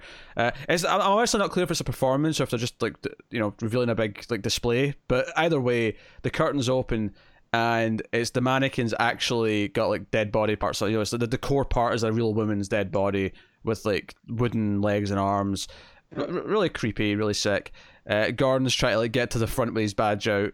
Uh, and of course they call her in and you know And then the rats drop down. and the rats drop down and when harley arrives on her bike there's like a little gir- girl saying the sugar plum fairy died uh, so then we get the actual crime scene and them looking at it and and yeah so yeah, basically it's escalating the idea that you know, he's getting more theatrical he's doing bigger things this was a public unveiling as opposed to just a crime scene you know Yeah, so I, I actually do kind of like a sense of theatricality here.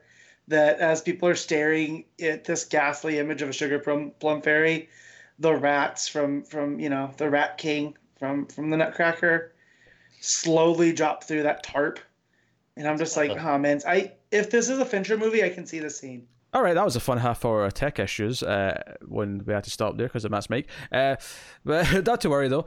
Uh, so yeah, we're just kind of wrapping up with Joker Harley. The last page is after after we, we get the crime scene and she's talking about how everything's going to escalate now. Uh, she comes home and the end of the book, and uh, probably one of the weirdest things with this book is that up until now, I think two out of the three issues have had last pages. They don't feel like last pages. This one definitely does because this is this big cliffhanger where she comes home and Joker's sitting there waiting with his file in his hand, saying, "Looking for me." Uh, if anything, it's a bit cheesy, but you know, I'll, I'll wait and see what they do with it. Just a tad.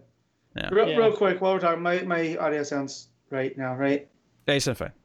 Okay, because I, I had to switch it over because it wasn't going. Okay. So I just wanted to make sure I did it right. Be good. Um, Be good. yeah. Uh, yes. Uh, we tried uh, just to give people a, a, a bit of insight here as to what we were doing. We were trying to do some new things with the audio where everyone's recording their audio locally. Me and Cara have been doing it for a couple of things that we've been doing. Uh, it was all going well. Matt was recording his audio just fine. But when his mic did that thing that it does that you've all heard before, Yeah. and he had to reset it, uh, it corrupted his audio file. So the audio will not be new this week. It'll be the same audio you've always had. But next week, you're going to get everyone's Fingers audio recorded locally and everything should, should sound Ba- better. barring any mid-recording disasters next week. yes, but Right, I mean, but now I've I swapped around my mic input, so hopefully it doesn't do that anymore. yeah, and even and if, I can just set it and forget it. yeah, and even if it does, we he now knows what he ha- the order of things he has to do it and to Yep, not yep, avoid yep. that problem. So we should be good. But anyway, Joker Harley, it was, this was enjoyable. I'm, I'm digging the, the mood and the art and whatnot. Yeah, it was still real good. Um, it, it was nice to, to to get right back into some good comics. Hmm Yeah, yeah. Uh, so what are you giving it, Matt? Uh, I'll, I'll give this a, a solid.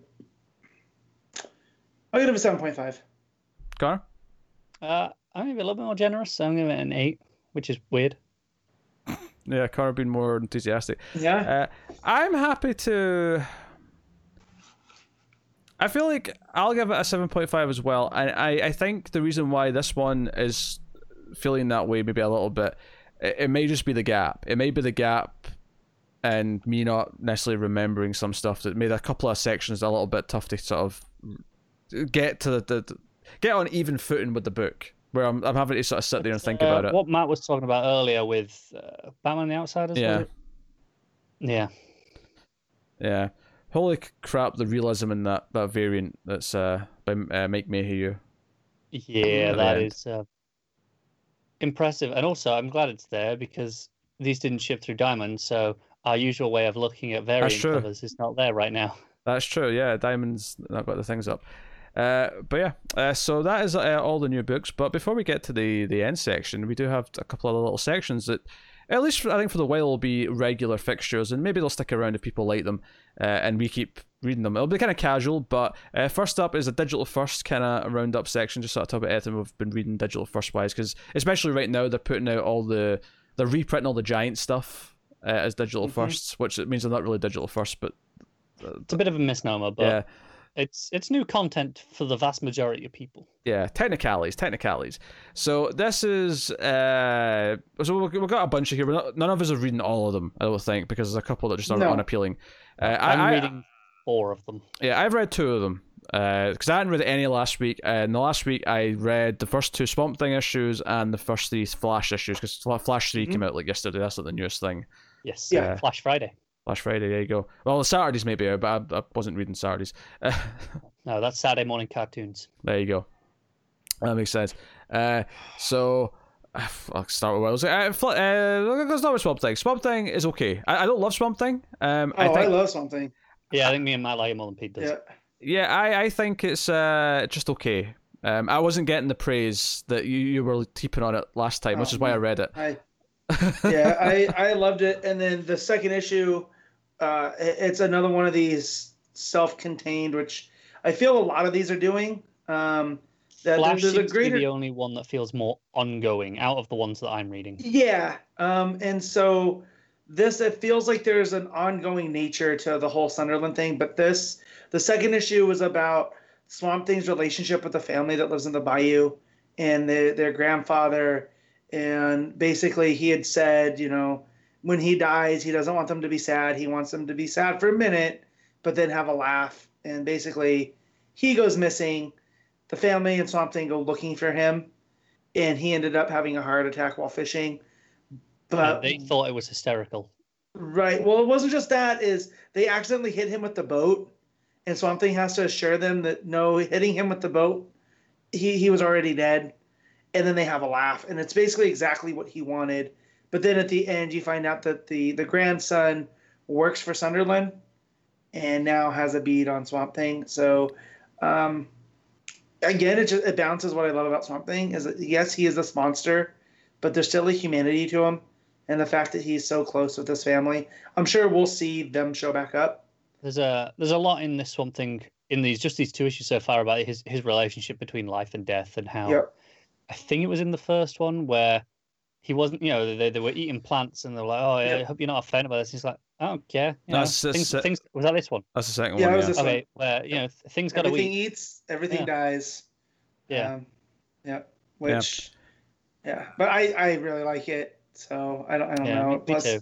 plus the art, uh, I think is really well balanced. It's not too horror specific, but it's just enough. I think it stands out in those horror-inspired moments, and there's a lot more of those in the first issue. Uh, the Mm-hmm. Yep. second issue didn't narratively lend itself No. to those, and so I appreciate they weren't trying to force them into the art. Um, Yeah. So I think the art feels more subdued in the second issue, but uh, it, it Mhm. feels really natural.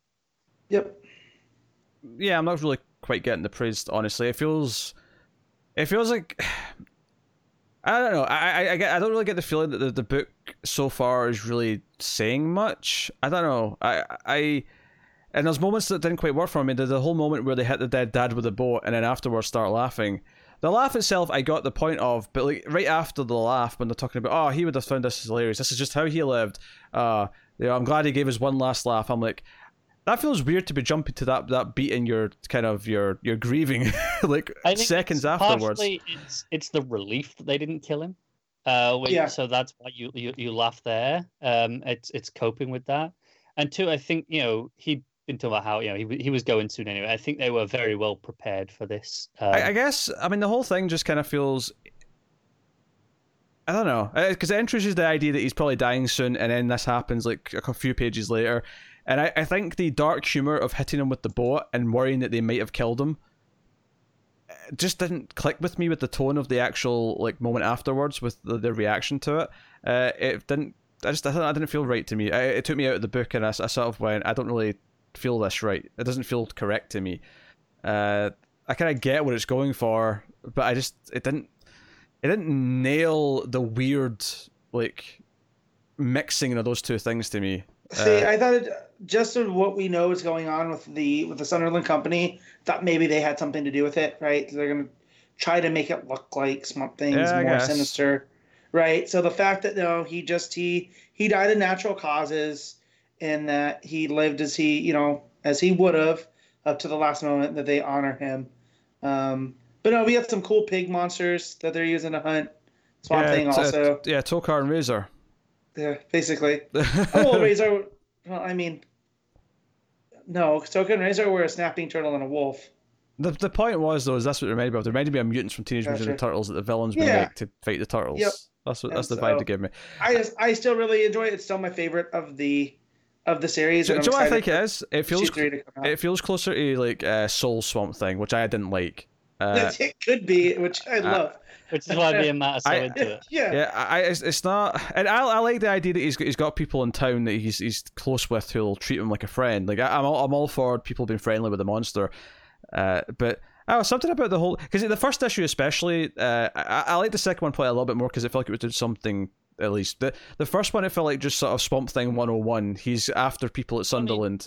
I think that's pretty much what it is by intention. This is clearly an early day Swamp Thing because they don't even they kind of basically name him in these issues. Um, they're, they're what the, the town's calling him, like Mister Swamp or something like uh-huh. that. Yeah, Um, it's it's very much early days, and I think this is again.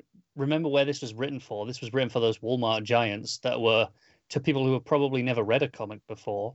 This is kind of a basic introduction. Well, that's fair to a point, but you know, th- th- sometimes the execution can elevate it to where even if you're familiar with these characters, you still enjoy the the, the new take on the the early story. I mean, I think it's say me and Matt both did. and well, I, I, I didn't. I, I think I'm going to read issue three. Um, I, I think it's it's okay. It's it's very in the middle for me. Uh, that's what I, I read both issues because I bought them together. I didn't I didn't buy one and then try it. I I bought both, so I read both. yeah. But No, Uh, I, I really, I really like it. I mean, it, it's a lot saying that Superman is my least favorite of the three that I'm reading, and Superman is still really enjoyable. Um, Yeah, that's yeah. actually my least favorite of the four as well. yeah. Yeah. So I just I uh, mean I I get the context of what it is, but it doesn't necessarily mean I'm going to like like it anymore because I give it that that caveat. Like no, it's not working for me. It's not working for me. Maybe it'll work for other people, but uh, it, it's not as moody as I like my Swamp Thing. It's not as it doesn't have And that. And see, I think that's the thing. I didn't enjoy Snyder's as much. I think it dwells too much in the horror. well, I'm thinking I- more Moore than Snyder, but sure. Well, see, and I haven't read any of that. I you know. did not enjoy uh, what I read of, of more Swamp. We've Thing. had this debate on Swamp Thing before, though. I just I don't like the Swamp Thing you guys like. Um, Right. I like Moore classic horror focused Swamp Thing where it feels like I don't want to quite say Lovecraftian because that's not quite the right term, but the, the way like the people have a relationship with, with him, it feels kind of ethereal because of what he is and what he's connected to. Whereas I feel like here it feels uh, I don't know, I just a lot more. Everything just feels e- easier, I guess. I, I really like this take on something where it's a lot more balanced, where he is, uh, you know, he is this protector of, of the earth, uh, and he is very much in tune with those. That's why you know this this life cycle is, is such a you know an obvious and important part for this Swamp Thing, and it's it's kind of this this core tenet of, of how he operates. I think the big thing for me is the lack of atmosphere, which I felt none of. in oh, I thought it was the first one definitely, No, especially had I- a lot of atmosphere. I like the swamp, the the whole bayou. It feels grimy, and Yeah, it's you know, it's it's a different sweaty. sort of feel. But, It usually uh, does. I don't think it feels it feels here, good. but I mean, Yeah. But uh, anyways, I like it. And then, um, do you want us to talk about Superman, or do you want to talk about Flash next? I, Since I'll, I'll, I'll take one off. You, you guys talk about Yeah. Superman. Uh, so this was uh, Venditti's Toyman issue. yes, um, and it's building more the narrative of Lex Luthor's behind the scenes. So, like what Connor was saying about the felt like early Swamp Thing, this definitely feels like early Superman because it's Lois and Clark in their relationship. The running joke still of him just leaving his clothes behind. I, yeah, there's, there's a great bit where um, I, I don't I, think, I don't know if it was in the second or third issue. Again, these are Mm. uh, blurring together in me recently because I've kind Uh-huh. of read them all in one sort of main go. Um, Uh-huh. But it's it's where she's uh, they're, they're on the top of the roof and he goes off to deal with the problem and he leaves his jacket behind with her. And then uh, like Perry and Jimmy come up and it, it, but before they come up, she's like, "Oh, thanks for leaving the jacket. I'll save this." Mhm. And then Perry and Jimmy come up and, and she has to just throw it over before they see it. We're like, never mind. Uh, Mm-hmm. It's it's uh, quite an amusing beat. Yeah, and on, on this one, they're they're eating when the Toyman. So basically, Toyman gets uh, he they have the Schott toy stores all over the the city, and then there was a bunch of of basically uh, broken toys or defections that led to Luthor being able to come in and, and take it out. You know, take over the company, and so Schott's gonna have his revenge, Yep. and he he has a bunch of toys come alive and start endangering the city, and then in one final act, Schott's gonna his final revenge, and all the robots that are the storefronts are actually robots, and they come and start attacking. That they're basically gonna start going after Lex. So Superman has to pop in and and try to talk Shot down, but at the same time understands where he's coming from because it seems like there was a bit of tampering, so Lex could take over. And towards the end, we get, I think it's Superman talking to Lex, eh, or it's Clark talking to Lex. That Clark goes to you know kind of interview him on what had Yeah. happened. Lex kind of reveals that, yeah, he he did tamper because he wasn't after the uh, technology that make the toys work. It's the technology under the technology that he can weaponize. Yeah, Um, and and that is basically the end of it. Is Lex going, good, finally, I've got something useful out of this. Mm-hmm. Uh, got got new weapons to play with and sell.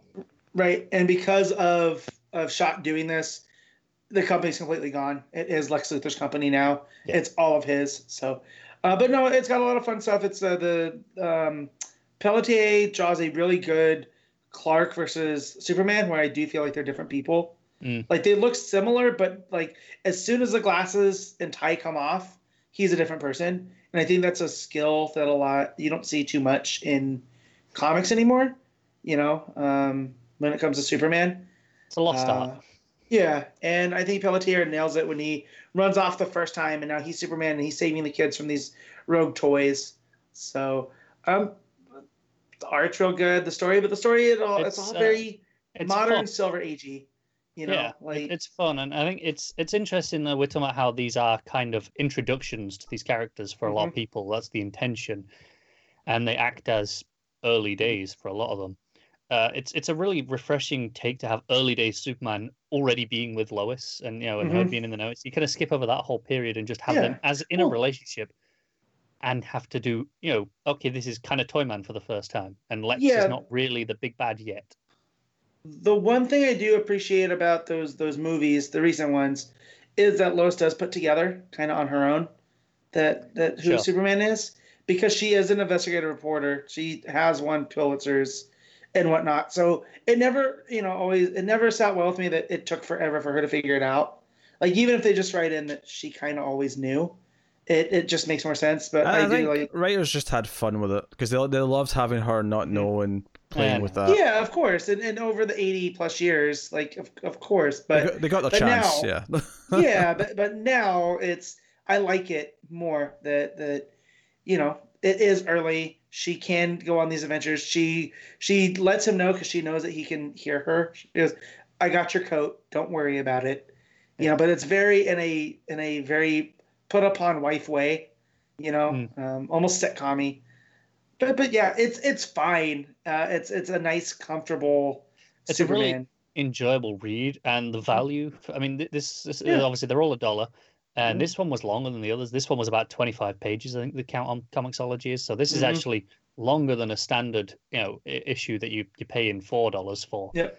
so at that price point it's hard to really complain Yeah. uh, at what it is uh, if, Yeah. if, if you're looking for just you know some light-hearted superman to read or, or in my case superman to read um, Yeah. yeah. this is a this is a great option Yeah.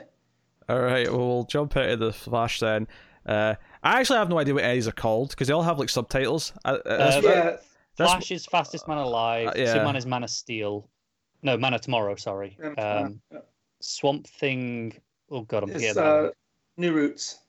New Roots. Yes. I'll take your word for it. Uh, so, Fla- I actually read three issues of this today. Right, this was like sort of. Mhm. You know, I, I had a couple of books to read, of course, for the show, and I I'd bought one and two earlier, so I read one and two back to back, and then liked it enough to buy issue three. So I like this more than Swamp Thing for sure. This is Gail I Simone. This is uh my favorite of the bunch. Um, I think you know it's doing the early story. It's doing you know Barry's still just courting Iris, uh, although she they're close enough that she was willing to go on a, a cruise with him in that first issue. Uh, Yeah. fa- favorite thing about that though was King Shark referring just constantly yelling out, "I'm a shark." I was sure. I, I I think I was tweeting to Matt like when that when I Uh-huh. read that. I read that about three in the morning, laying in bed, and I laughed out loud, and I was like, "Oh my god, I'm gonna wake page up." It was, but it just it caught me off guard, and it was so funny. I'm a shark. It's doing it's doing its own thing though, uh, with because the the whole thing uh, this is much more serialized, where it's building up at least from issue two onwards, it's building up to Thawne. Uh, because this this assassin from the 25th century comes back in time to Mhm. kill Barry, just so that there's no speedsters. Because if there's no Flash to inspire Eobard Thawne, then Eobard Thawne won't do his thing. He's he's like a dictator in the future, by the sounds of it. Right. Yeah, which is different from normal. Uh, Yeah, but this is a, this is a very different take on Flash, but it's still kind of recognizable. Yeah, Mhm. honestly, my only complaint about this book so far, having now read, because you know, two was the one with this assassin, but ultimately CTI to eye, and Barry says he'll try and stop whatever's going to happen. And the third issue is the the Science Bro team up with uh, the Atom, which turned out to be Ryan Choi, which I was not expecting actually. Uh, Well, the fact that it's Gail and Gail loves Ryan, yeah, Does yeah. then it makes, makes sense. So obviously a lot of Spielberg references. In fact, there was a Spielberg reference to the first issue as well uh, with Jaws. Yeah. Uh, but um, my only complaint is, is that sometimes the way it plays with narrative structure is a bit weird. Uh, like there's a couple of times where it'll do a flashback and then cut back again further back and then come back to present day, and it's just, it's a little bit. I, I don't know. It's on your toes. Doesn't It's it? it's just it's not elegant. I guess is the what I'm trying to say. Is that it feels a little bit clunky the way it's it's a small complaint because ultimately all the scenes that it's given me are enjoyable and all the beats that it's given me I like. But Mhm. uh, there, there's definitely there's at least two issues out out of the three. I've had moments where it'll be like something from present day or something from the future, then it'll go back, and then it'll go back to present day, but then it'll go back, but not f- as far back as the, the previous flashback. And it'll, and it's not like it'll do it in a way where it's like just these quick one page flashbacks. Like the last issue with Ryan Choi, we spend like half the issue with this big fight, and then it goes back to the date he was having with Iris, and then Ryan Choi would show up, and then all it's, it's and they're having fun with it. They're having fun with the idea that he thinks he's going to have to make an excuse to run away from Iris during the date, but then Iris immediately says, "No, I need to cover this because I'm a reporter," and she runs off first. It's like, And he's like, Mhm. "Huh, that's easy." "Yeah, that was easy. There you go. Uh, so Barry's got off to the future to try and deal with Thawne, thinking it'll never be able to come back. So it leaves it in a pretty dramatic cliffhanger. Uh, this this last issue. Yeah, I'm I'm really into the this this one. Um, art's been really solid as well. There's the occasional like face close up, which feels a bit photorealistic. Uh, that I'm- feels out of place with the more cartoony style. Yeah, the art's not my favorite. I, I think uh, Barry or the Flash himself, like they go for this kind of like skinny, lanky head sometimes, that I'm not like in love with. Like it's alright. It fits the style of what they're doing overall. It's it's consistent in that sense, but uh, it's not my favorite style of like. Yeah, I think it's uh, Just- Clayton Henry doing the art for these. And, Yeah. uh, I'm, I'm into it. It feels fun. It's just not my taste more than anything. But uh, no, I mean I've enjoyed the three issues I read. Uh, of this. I, I got Barry and, and Ryan Choi bonding over dinosaur morphology. Yes, you, You did. know, Of course, so that's the most I'm- Matt thing ever. It really I, is. I loved it. I will say my favorite of the three is probably the second issue for whatever reason. I, I I I don't know why, but for some reason that felt tighter. I love the introduction of the assassin from the future. I Uh, agree. actually. I think the second issue is the best of the three so far. But I mean, all of them have been pretty damn good. Yeah. All right, what's the fourth one that you guys have been reading? Uh, I've been reading the Wonder Woman, uh, Agent of Peace Ah, its go. Uh, this is the um, Amanda Conner and Jimmy Palmiotti one. Uh, and the first like two issues are like team ups of various people. So the first issue is a, a Harley Quinn team up, and it feels very much like it could be a sequel to their run. Like this could have been how they did like they did a, a Harley and Power Girl mini spin off. Like this could have been a, Harley and Wonder Woman spin off quite easily.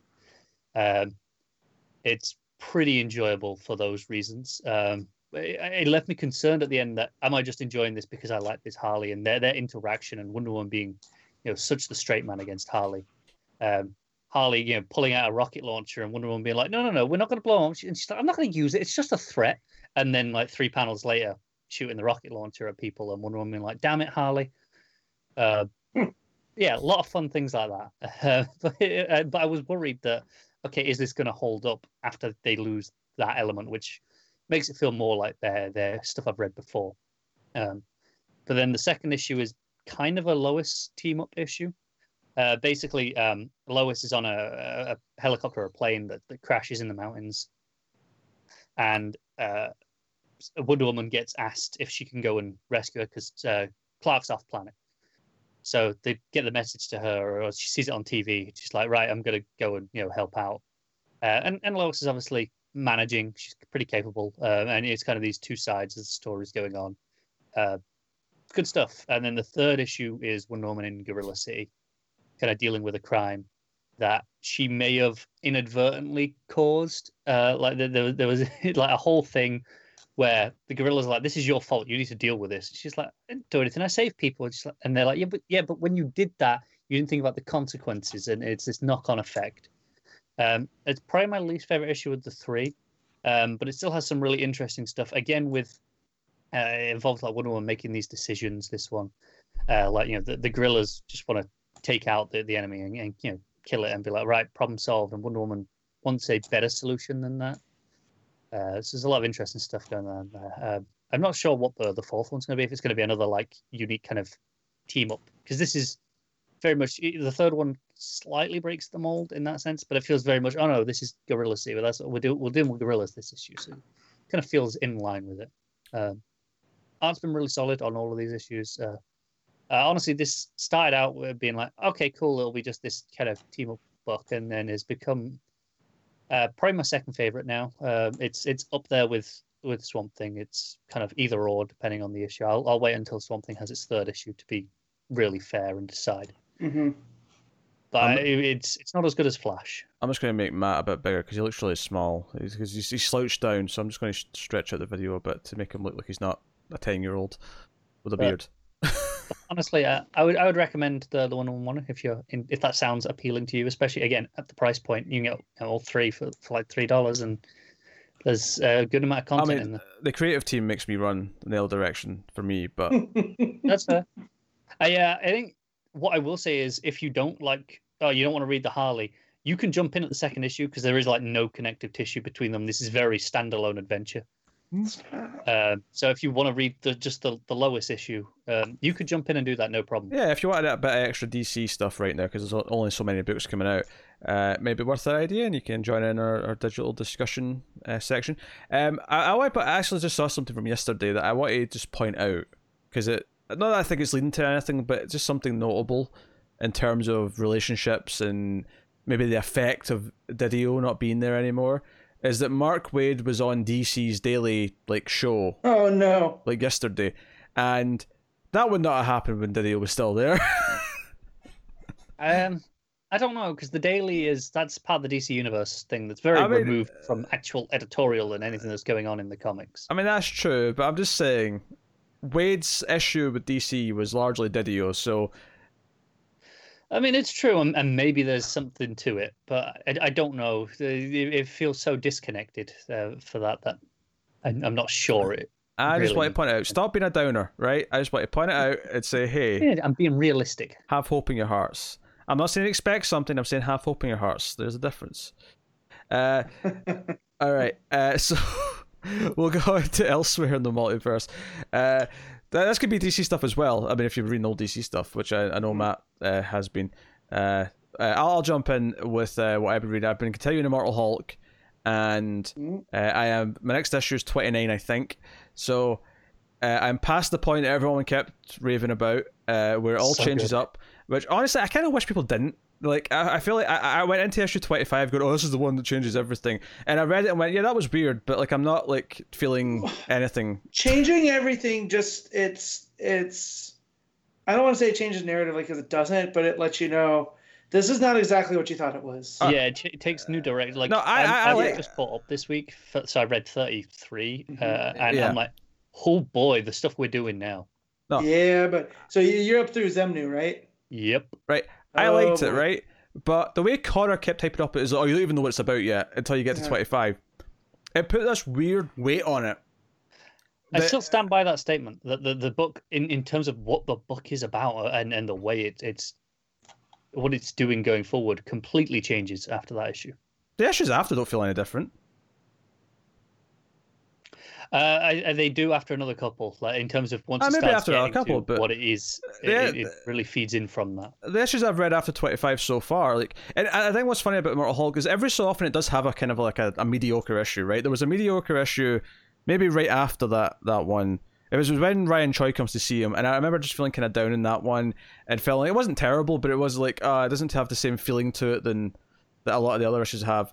And then, like immediately the issue after, maybe two after that, it's the one with the security guard who's like he's like a conservative and his daughter is a bit more of a wild card. Um, And that issue is fantastic. It's like every time it has an issue where I'm like, oh, I wasn't feeling that one as much as the rest, it'll sort of hit back with like a, a stellar one like right after. So it does have dips, but like it, it doesn't dip for long whenever it does. Uh, and issue 25 was weird. It, it was weird. Mhm. it, it's it's doing this otherworldly stuff. It, you it almost feels like David Lynch stepped in to, you know, direct where it's going. Uh, very odd. Uh, but I'm definitely intrigued. I'm still into it. Uh, so yeah, I- I've got uh, issues. I've got the last two issues of the, the sixth trade, and then I have to make the choice to either switch to singles or wait for trades. And I'll I don't know what I'm going to do. So we'll see. we'll see. But we'll get an update next week on that, I assume. Yes, yes, yeah. I'll, I'll likely. I mean, yes, I'll I'll have made my choice one way or the other by next week. So, uh, what have you been Uh-huh. reading, Matt? So I, I finished uh, All New Wolverine, uh, and that was fantastic. Um, although I did have to go on a side quest to figure out what the hell's going on with Daken, because the last time I had read him, he had a a a piece of the Masamura blade in his claw, and he was trying to kill Wolverine. And I that's the last time I read that. Well, the beautiful know- thing for me, Matt, when I read it, is that I had never read anything with Daken, and I don't think so. I just didn't think about it. L- l- lucky you. Um, Nice. yeah so i had to, i had to start wikiing things and crossing doing this and the other and I, and I realized he kind of is the worst jason todd of the wolverine family right like That's a fair comparison. right so I but the I did fact that I, I dislike him in a very similar way, actually. Now that I think about Yeah. it. Mhm. Yeah. because I, I i feel like used properly like jason in unkillables i don't mind him as much. Um, and even even the joke of so he gets his arm removed by these orphans of X that are that are rising up, and they're basically people that have felt like they've been victimized by the X Men, but more importantly Wolverine, and and his you know you know like Sabretooth and those type, the more animalistic uh, X Men and X Men foes, uh, and they're basically rising up to to stop them, and um, they they cut off Daken's arm and they go to the, the to Muramasa, who who created the blade, which uses Wolverine's soul. It can, it basically it's a sword that that renders their healing factor inert. So basically, if you kill him with a, a killing blow, that that's it. There's no coming back from it. Um, but they go there and, and they make Daken meditate in order to grow his arm back, and it grows back with the tattoo to where he, Tom Taylor. I don't know if this was a mistake in in the art or whatever, and he just let it ride. But he has, I think it's either Gabby or Laura go, oh, so like you just have a tattoo artist on on retainer, don't you? Like just always. And I thought that was really funny. That's the type of Tom Taylor stuff that I'm there for. Um, but no, and then I got up to I, I had heard from other people that the old woman Laura stuff wasn't as good, and I I think I disagree. Um, I thought it was really good. I I can tell where I felt this was supposed to be the next arc, and he knew that you know Taylor knew that things are changing, so he just he moved it up to a future story. But there are threads there that that pay off. The stuff with Madripoor, the stuff with the relationships with some of the other women in the the X universe or the Marvel universe that, that show up through there. The stuff with Doom, and I just I thought it was all really really well handled. And Gabby and her becoming Wolverine in the future, it's just it's all really really good. So, uh, and then I, I put up on on Twitter and said you know I'm kind of missing DC, so should I read Tom King's Omega Men because they just released a, a new deluxe of that? or should I, uh, or should I continue with X twenty three? And of course, Connor's like, "Oh, go go with X twenty three, right?" Everyone else that replied said to go to Omega Men, so I started Omega Men, and now I wish that I didn't. um, it's it is basically Tom, despite despite it being some of his first work by himself, it is basically Tom King, the greatest hits it has the the three by three nine panel grid for a lot of it. There's a lot. Someone, I think it was talking Superman that said it was Sheriff of Babylon meets um, meets Mister Miracle, but it doesn't have the charm of either. Like I just I don't know. I don't know if it's what it feels like to me is it's these are all the ideas Tom King ever wants to play mm-hmm. with all at once, yeah. and then yeah. every subsequent project like Mr. Miracle, for mm-hmm. example, or, or whatever, or you know, Strange Adventures, even, even mm-hmm. Heroes in Crisis to a degree is an element of that right. narrative that he did in Omega Man, and just focused on that, usually eh, for a you know positive reaction. Right. And so if this is a starting point, that's great. I wish I would have picked up Vision instead, because I hear more people rave about Vision than Omega Men, and I really, outside of Kyle Rayner and the Green Lantern Corps I don't have any interest in the Omega Men. Like they showed up in, in Supergirl for, for a minute, uh, and that was that was Green Lanterns. I think you're thinking of. No, they they were in. Uh, remember when she went and she fought the Citadel? Oh, you may be right, but they were definitely they were in Green yeah, Lanterns. They were well. in Green Lanterns as well. Okay, um, so outside of that, I didn't have much, and I just I think I might just save it till a later date at this point, and you know, um, yeah, because it's kind of rough. Um, I don't really connect to any of these characters. Half the time, I don't know what's going on because I feel like they're. You should kind of know what the Citadel is, and like I had to do a little bit of research the other night to find out what exactly the hell's going on, which, which you don't really want to do. Like it's one thing to to go and find out what the hell's been going on with Daken and his relationship to Laura, because that's a pretty key piece of, of that story arc in All New Wolverine. It's another to be like okay, why are they fighting the Citadel? Why are they terrorists? Why did they kill why, Kyle why Rayner? Does this book exist? Yeah, and like again, I really like Tom King. He's written one of my favorite Green Lantern stories. I love Mr. Miracle. I like most of Batman, but it is like okay, he's very interested in the power dynamic between you know big shadowy groups and the smaller people and the balance of that. So I can kind of see where the sheriff of Babylon stuff bleeds into this because of what you know he experienced working for the CIA over there. But at the same time, I'm like, why is Kyle Rayner here? Like, you know, like I don't know. Yeah. But then I, I got I, to another piece where they told him that he needs to believe in something outside of himself, and he recites the Green Lantern oath, and instead of you know and then on you know blood from him because spoiler alert they didn't actually kill him they made him look like he was dead and they want him basically as a to see what's going on in the sector even though the green lanterns don't have any you know um, what is it they, they don't operate there jurisdiction. jurisdiction. They still want an outside person to see what's going on, and he ends up with his blood uh, drawing from the Omega symbol, the Green Lantern symbol. I thought, okay, well, this is really cool, but now it's taking me two and a half issues to get here, and now I have another ten, and it's like, mm, I know. just found it. I, I, I read through all of it for whatever Yeah. reason at the time. Uh, it was it was at that tail end of the New Fifty Two where there wasn't a lot of other Yeah. stuff going on. Mm. I just found it thoroughly unengaging. Yeah, that's it. And I feel like I'm reading it as homework, and I don't like it. So I might try to read issue three, which I fell asleep reading last night. Um, but yeah, I, I just I, I can't recommend it. And if you like it, cool. I don't want to be told that I'm wrong because we have different tastes. I just and I don't know if it's also a knock-on effect from the stuff I was reading from Marvel is a lot lighter and a lot more fun. Like yeah, X, you know I keep calling X twenty three because that's what I'm getting ready to read, and I'm excited to read that. Um, but the stuff with Laura and I just it emotionally resonates, and even the stuff with Kate Bishop, um, it's just it's a lot of fun. And Omega Man's not fun, you know. It- It's very dreary and real worldy, and I don't, I don't know. I think It's fun weird. is an unf- unforgiven factor sometimes in comics Yeah. where people just kind of go, yeah, but sometimes just the fun book is the best one. Like in, in in the old woman Laura story arc, when when Captain Marvel and Kate Bishop show up to help her as like her backup to get into that area, I got stupidly excited. Um, and those are weirdly two characters that I read written by Kelly Thompson, right? That now I have a track record with. Uh, and and yeah, so I don't know. Sometimes I don't know if I just have a predisposition to want like these are characters I hook onto, and that's all I care about, right?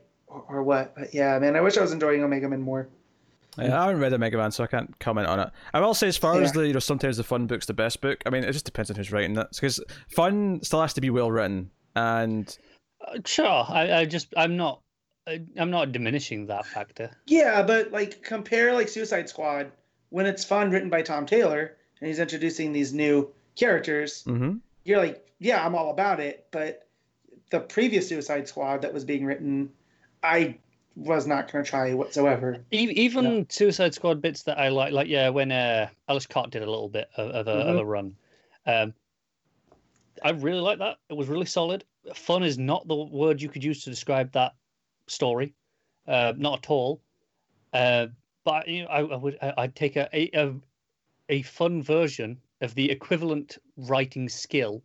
Uh, I would probably take the fun version over the the dreary, edgy version nine Yeah. times out of ten. Oh, well, if, if the dreary edgy version is well written, then I I mean, I, I said But see, I- I think- equivalent skill. Yeah, but see, and I also feel like I would consider Charles Soule's Swamp Thing fun I would more too, than yeah. anything. Oh, that's that's, and that's, that's a good example of where I think the fun doesn't work for it in the same way. Yeah, exactly. Uh, and but- that's again, it, again, and it comes down to taste. What, what I'm trying to say though is that I don't prefer one over the other. I'm saying that I, I think the idea of like I would always take the fun example, assuming the writing's equivalent, over the non- non-fun one in, in the sense. I think it's almost a ridiculous statement because you have to have room for both. Otherwise, neither one has any meaning anymore. What what would you consider Green Green Arrow Year One, which is one of my favorite stories of all time? Is that fun or is that more gritty? I, I would Storytelling. I would lean more towards the gritty of, of, of the, of the two. Not, not just like a yes or no question. It's more there's a scale. No, I know, but what Yeah. what do you see it as? I, I would say that's less fun. That that book. See, I would say it's I say it's a lot of fun. I would say that's less yeah. fun. Yeah, Tom Taylor stuff does tend to feel really fun, but Uh-huh. it's really well orchestrated fun, which is why it Well, works. Right, but then he also he I just I feel he's the type of writer that I really like because whenever he writes, there's a sense to it. Like Injustice is not fun, No, but, but, there is a, a sense to what I've read of it that he understands what makes these characters tick. yeah, it's, it's and how it might get fun. it's how right? he, he incorporates the characters and their histories and how they play off of each other Right. that makes a lot of the fun actually work as fun. eh, But it feels layered, and this is the, the problem is that sometimes people say, "Oh, just have fun." Well. Or you know, but it doesn't have to be comics and movies. This gets brought up all the time. Well, just shut your brain off and have fun. No, good fun is still smart. It, Yeah. Dumb you know, fun does not equal dumb. Well, I do also love the Fast movies, and I love them because they are so dumb, but they know that they're dumb. You know yeah, what I mean? there's there's room for both. We we me oh, and there Matt is. talked There- about this in quarantine. The uh, the the recent Charlie's Angels movies. That's not a smart Yeah. movie. It's definitely fun and well worth Yeah. checking out. Yeah, I Oh, wish I would have seen it on the big screen. Yeah, there's room. For, like- there is room for dumb fun, but what I'm saying is, is that the dumb fun will never equal the well-written fun. Never. I don't think I ever said it did. I don't No, know. but I'm making a To distinction. they're- At at a certain point, sometimes they're one and the same to me. So it, it all depends, I guess. Because I love Grayson and Pete hates Grayson. Yeah, so, I don't and- and hate to me, that's Grayson. but we, we know fun. Pete hates fun. I just dislike it. Right. I love and, I, great and. I, and I overvalue fun. That's why I love Spielberg so much. Uh, sure. Yeah. uh, and Matt will have a chance to argue that soon because coming soon the the first male fuzz tournament. Real subtle there. Be excited.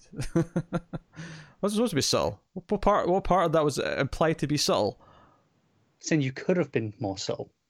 So it, it, it was a it's a dig at your your choice of phrasing. I mean, I guess I could have compared it to Star Wars and we'd have gone on a whole thing because, I mean, the new Clone Wars season is fun and it goes places and it's Uh, well written fun. I'm, I'm still getting there, Matt. I'm, I I'm know. only I'm not. like- Gonna, I'm not saying no, I'm not saying nothing. I'm just saying I finished uh, off the Bad Batch arc last night, and oh, it's pretty good. even though I've seen it before. all right, now we're cutting. uh, we're, we're cutting this now. No, we're cutting Um, this now. I'm not sitting See, listening to that's this. dumb fun. I'm not sitting That's listening to dumb this. fun. Um, No, Well, we could, but the thing I actually have to talk about is Star Wars. We can move. no, we can move on. That's No, no, enough. That's screw enough for you. elsewhere. That's enough for elsewhere. Uh, This, We- this is I need to know the thousand pages real quick. What he? Re- I don't need an in-depth breakdown, Connor. Oh, I'm not going to do an in-depth breakdown. I'm Yeah, going to I give it need to an know- overview. Why? Well, it, it, it was Star Wars Day this past week. Right? I have multiple Star Wars trades, uh, the Epic collections of Mhm. the the Legends material that, that Marvel have been recollecting, mostly Dark Horse material. Um, that I've just not read, or I've dipped like read the first little bit and then Mhm. ran out of time for whatever reason and not gone back to it. So I thought, nah, screw this. I'm going to make a concentrate effort to get past the first six issues of uh, Knights of the Old Republic Mm-hmm. uh, which was like a mid to late 2000s book by uh, John Jackson Miller. Mhm. Uh, very much inspired by the games. You know, there's a, lot- a couple of characters pop up here or there, references. It's set on some familiar planets. Uh, and I'd read the first six issues like twice before, and uh, which is the first, you know, arc. And then this time, uh, I got past it, and I got hooked, and I got hooked in deep, and then I uh, I already had the second trade in Comixology, so I uh, so I read the second trade, and then I was like, well, there's only one more, so I read the third trade, uh, which was 50 issues, plus a little bit of material from like taken out of various uh, you know anthology issues, so like an extra maybe issues worth of content there, and then a sequel five issue miniseries called of the War, I think it was. Um, it's fantastic. It's a lot of fun. It's basically um, re- real short lowdown of just the setup of the book, which a lot of this is the first arc. Is ends up being the setup of the book. Is um, uh, a we're on Taris, which is the the main planet from the, the first planet from the the first uh, Old Republic game, and you've got there's a, you know a Padawan in training. There's a group of them, like it's like five masters, five Padawans, and they're about to be knighted. They're on their like final trial. Um, but the guy we follow, he's a bit shit. He's gonna, he's probably not gonna pass his final test. They're not gonna knight him, and they, and they all kind of know this. But they get to the the ceremony, and he gets there late because that's what he does. And he gets there, and the ma- the other masters have already killed their four Padawans. Yeah, and he runs, and that's that's the book for the first like, uh, is he, he runs away and he doesn't clear his name till like for a long time. Uh, like the first like you know more than half of this 50 issue run is him trying to get back at these masters to understand what they did. Basically, the masters are they, they were all four seers and they had a prophecy that someone in a spacesuit would bring about the return of the the Sith. And the spacesuit is exactly the ones that their Padawans were wearing the day before, or like something like that. So they were like, "Well, we need to kill our Padawans then." This is just telling me that the Jedi's were always full of it. Yeah, that's pretty much the whole point. Um, yeah. and the you know he he ends up you know getting a lot of sidekicks. Uh, Griff is his major sidekick, who's basically a uh, a small time criminal who wants to be a really big, well known criminal and well respected criminal, uh, and is glorious. Uh, he is so much fun. Um, there's a lot of other fun characters that they meet along the way. Uh, a couple of Mandalorians, you know, stuff like that. They, that's very time appropriate for if, if you played those games. A lot of designs and stuff Mhm. straight from that.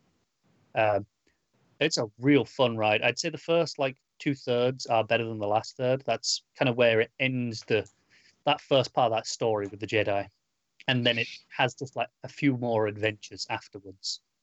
Um, but it- the the few more adventures does have some of the uh, some great emotional uh, resonance for some of the other side characters that we kind of learn along, you know, meet along the way.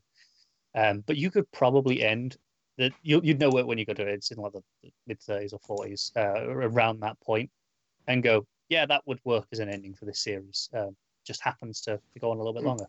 Um, but I had a, lot of fun reading it. Um, definitely worth, worth checking Hmm. out if you're interested. Okay. All right. We're done. Good. we can move on then. Uh, pick our favorite stuff of the week. Uh, that wraps up all the comics we're going to talk about. Uh, so we can do our favorites of the week. Now, normally top five, more of a just a ranking of what you read in this case. 'cause I've got less. a top two. Uh, so we'll pick our favorite uh, art, favorite right, our favorite. Sorry, favorite. I suppose I've done this. Best panel slash moment of the week, best cover, best art, and top whatever many we read. Uh, so, uh, so panel slash moment. Uh, Matt, you got anything for that? Yeah, so it's gonna be when um, Shayera as as Naira reveals herself um, on the mask, and it's just really cool. You know, it's it's the the redheaded, green eyed girl that's been following him through each life. Damn it, I was going to go with that one. Sorry. Yeah. Also, I'm a self parody, and I have to pick the redhead. So Of course, you know, Connor. Uh, well, I was going to take that, but I'll do a very similar and close point, which I also liked. Uh, it's it's when it's when uh, she shows up as the archer in the plague mask uh, outfit um, and saves that's him. pretty good. It's a, it's a great moment. I will. uh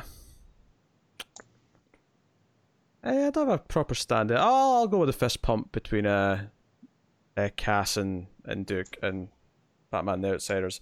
Uh, obviously, limited choice this week, but Mhm. uh, that's what I'll go with. Uh, best cover of the week, if I can remember, because I don't have Diamond to look at like I normally do. Uh, Yeah. I guess I have to go to Comixology and look at them that way, like a Yeah. I mean, I can jump in. Um, I haven't seen the Hawkman variant. There's a chance it could have been that, but I'm going to go with the regular Hawkman cover, which is a glorious uh, Yanin cover with him in his plague outfit and the hat. Looks great. Yeah, I'll take the easy choice here. The the main cover for Joker Harley with the marionette. Uh, That's a good cover as well. Yeah. you know, it's gorgeous. So easy pick, Matt. I too am going to pick the Hawkman regular because again, I can't look at the variants. I don't know where to look now. So yes. um, yeah. Yeah. Da- Damn, I need to hurry up and get shipped again just so we can see them. So that is uh that is that. Uh, so best art of the week. Uh, I will jump in here, and I mean it's definitely between Soy on Outsiders and the team on Joker Harley. Hmm. I mean Soy's definitely. You know what? I have nothing to fault in Soy, even though there's maybe peaks in Joker Harley that's more impressive from like an outstanding sort of like wow factor, but Outsiders is so consistent and a joy to look at that I'm going to pick Batman the Outsiders. Connor, Hawkman. Matt, I gotta go. It's it's Takara and Tessarian for Hawkman. all right, there you go. All right, top books of the week then, Matt. Number one, Hawkman. Number two, Batman Outsiders. Number three, Joker Harley. Cool, Connor.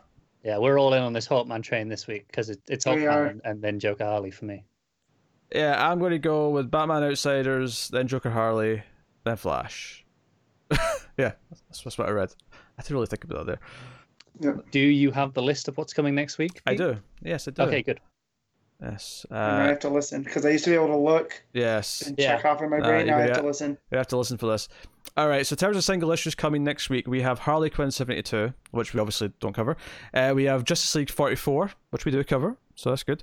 Uh, Justice League Odyssey 20's out, which we don't cover. Uh, Lois Lane 10's out, so that's coming. Uh, we have. Wait, Metal Man 6? Did we already have 6? Was that five? I don't remember. Was that five that we didn't? I, I guess it was cover? five we didn't talk about. okay. Six is it next week. Oh. Uh, and then. Tell, tells you how uh, memorable that book is, I guess. Yeah. We just assumed we'd already had six. I mean, it was fun enough, but that, that, that wasn't smart fun. That was just enjoyable. see, it, it's it's one that it's going to kill me because I need to know what happens, but I'm not going to cover it on the show Sure. just because I'm, I'm trying to cut stuff. Yeah. Well, that's it, though. Yeah. that's the whole list. So, so, so we got Justice League and Lois. Justice League, Yeah. Lois. But yeah, Is that all we've got in the show? Okay, so probably do some questions next week, I think. do some questions next week. I uh, and I was We're going to gonna- drop we're gonna Justice League. You're gonna drop Justice League. I, I was just because it's so superfluous. superfluous. I mean, No, there's only two books that that word week, is can't that? say. exactly, but not when there's two books. So I guess Yeah, I gotta yeah. read it. you might might as well stick out to the end of Venditti stuff now. Yeah, You were I enjoying just it when well it starts enough. coming out one per week, I might not. That that's that's you know.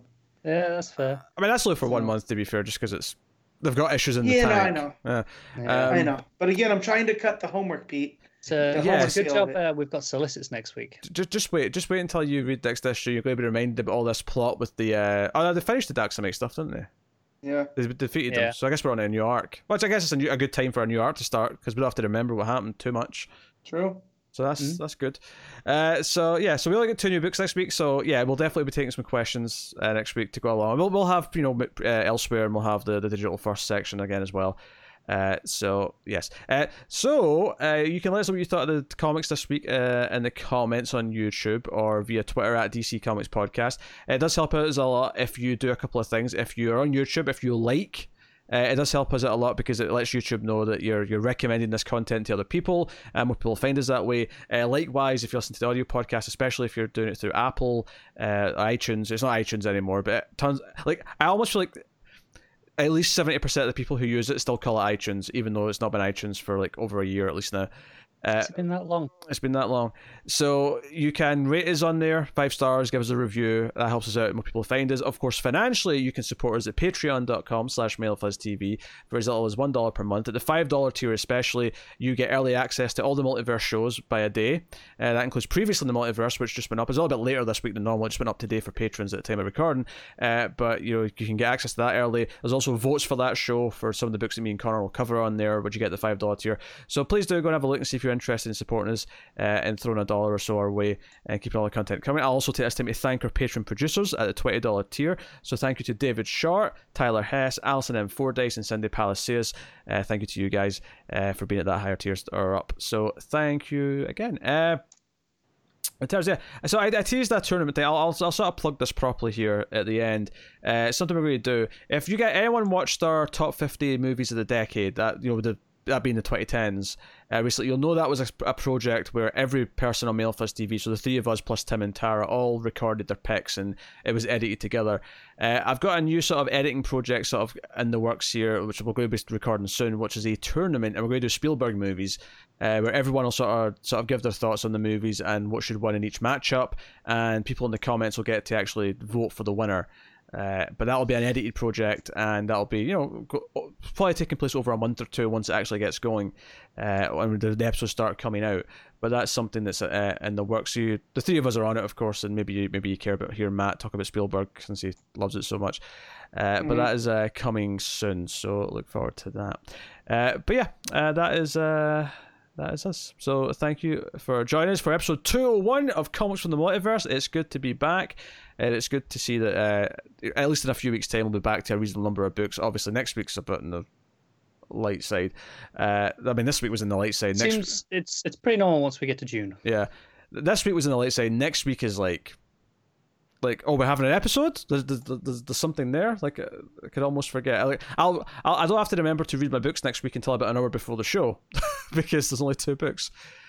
Yeah. Uh, so yeah, but anyway, yeah, know what you thought of the books. Uh, anyway, uh, so thank you for sticking with us. Hopefully, if you stuck around for quarantine when that was on for five weeks, thank you for sort of supporting us still through that and hanging out. Uh, and if not, welcome back. Uh, and hopefully, we have no interruptions to the schedule uh, for the foreseeable future. So, thank you once again for watching or listening. We always appreciate it. Keep reading DC Comics, guys, and remember to never get lost in the Speed Force. It's like getting a hug from Hawkman.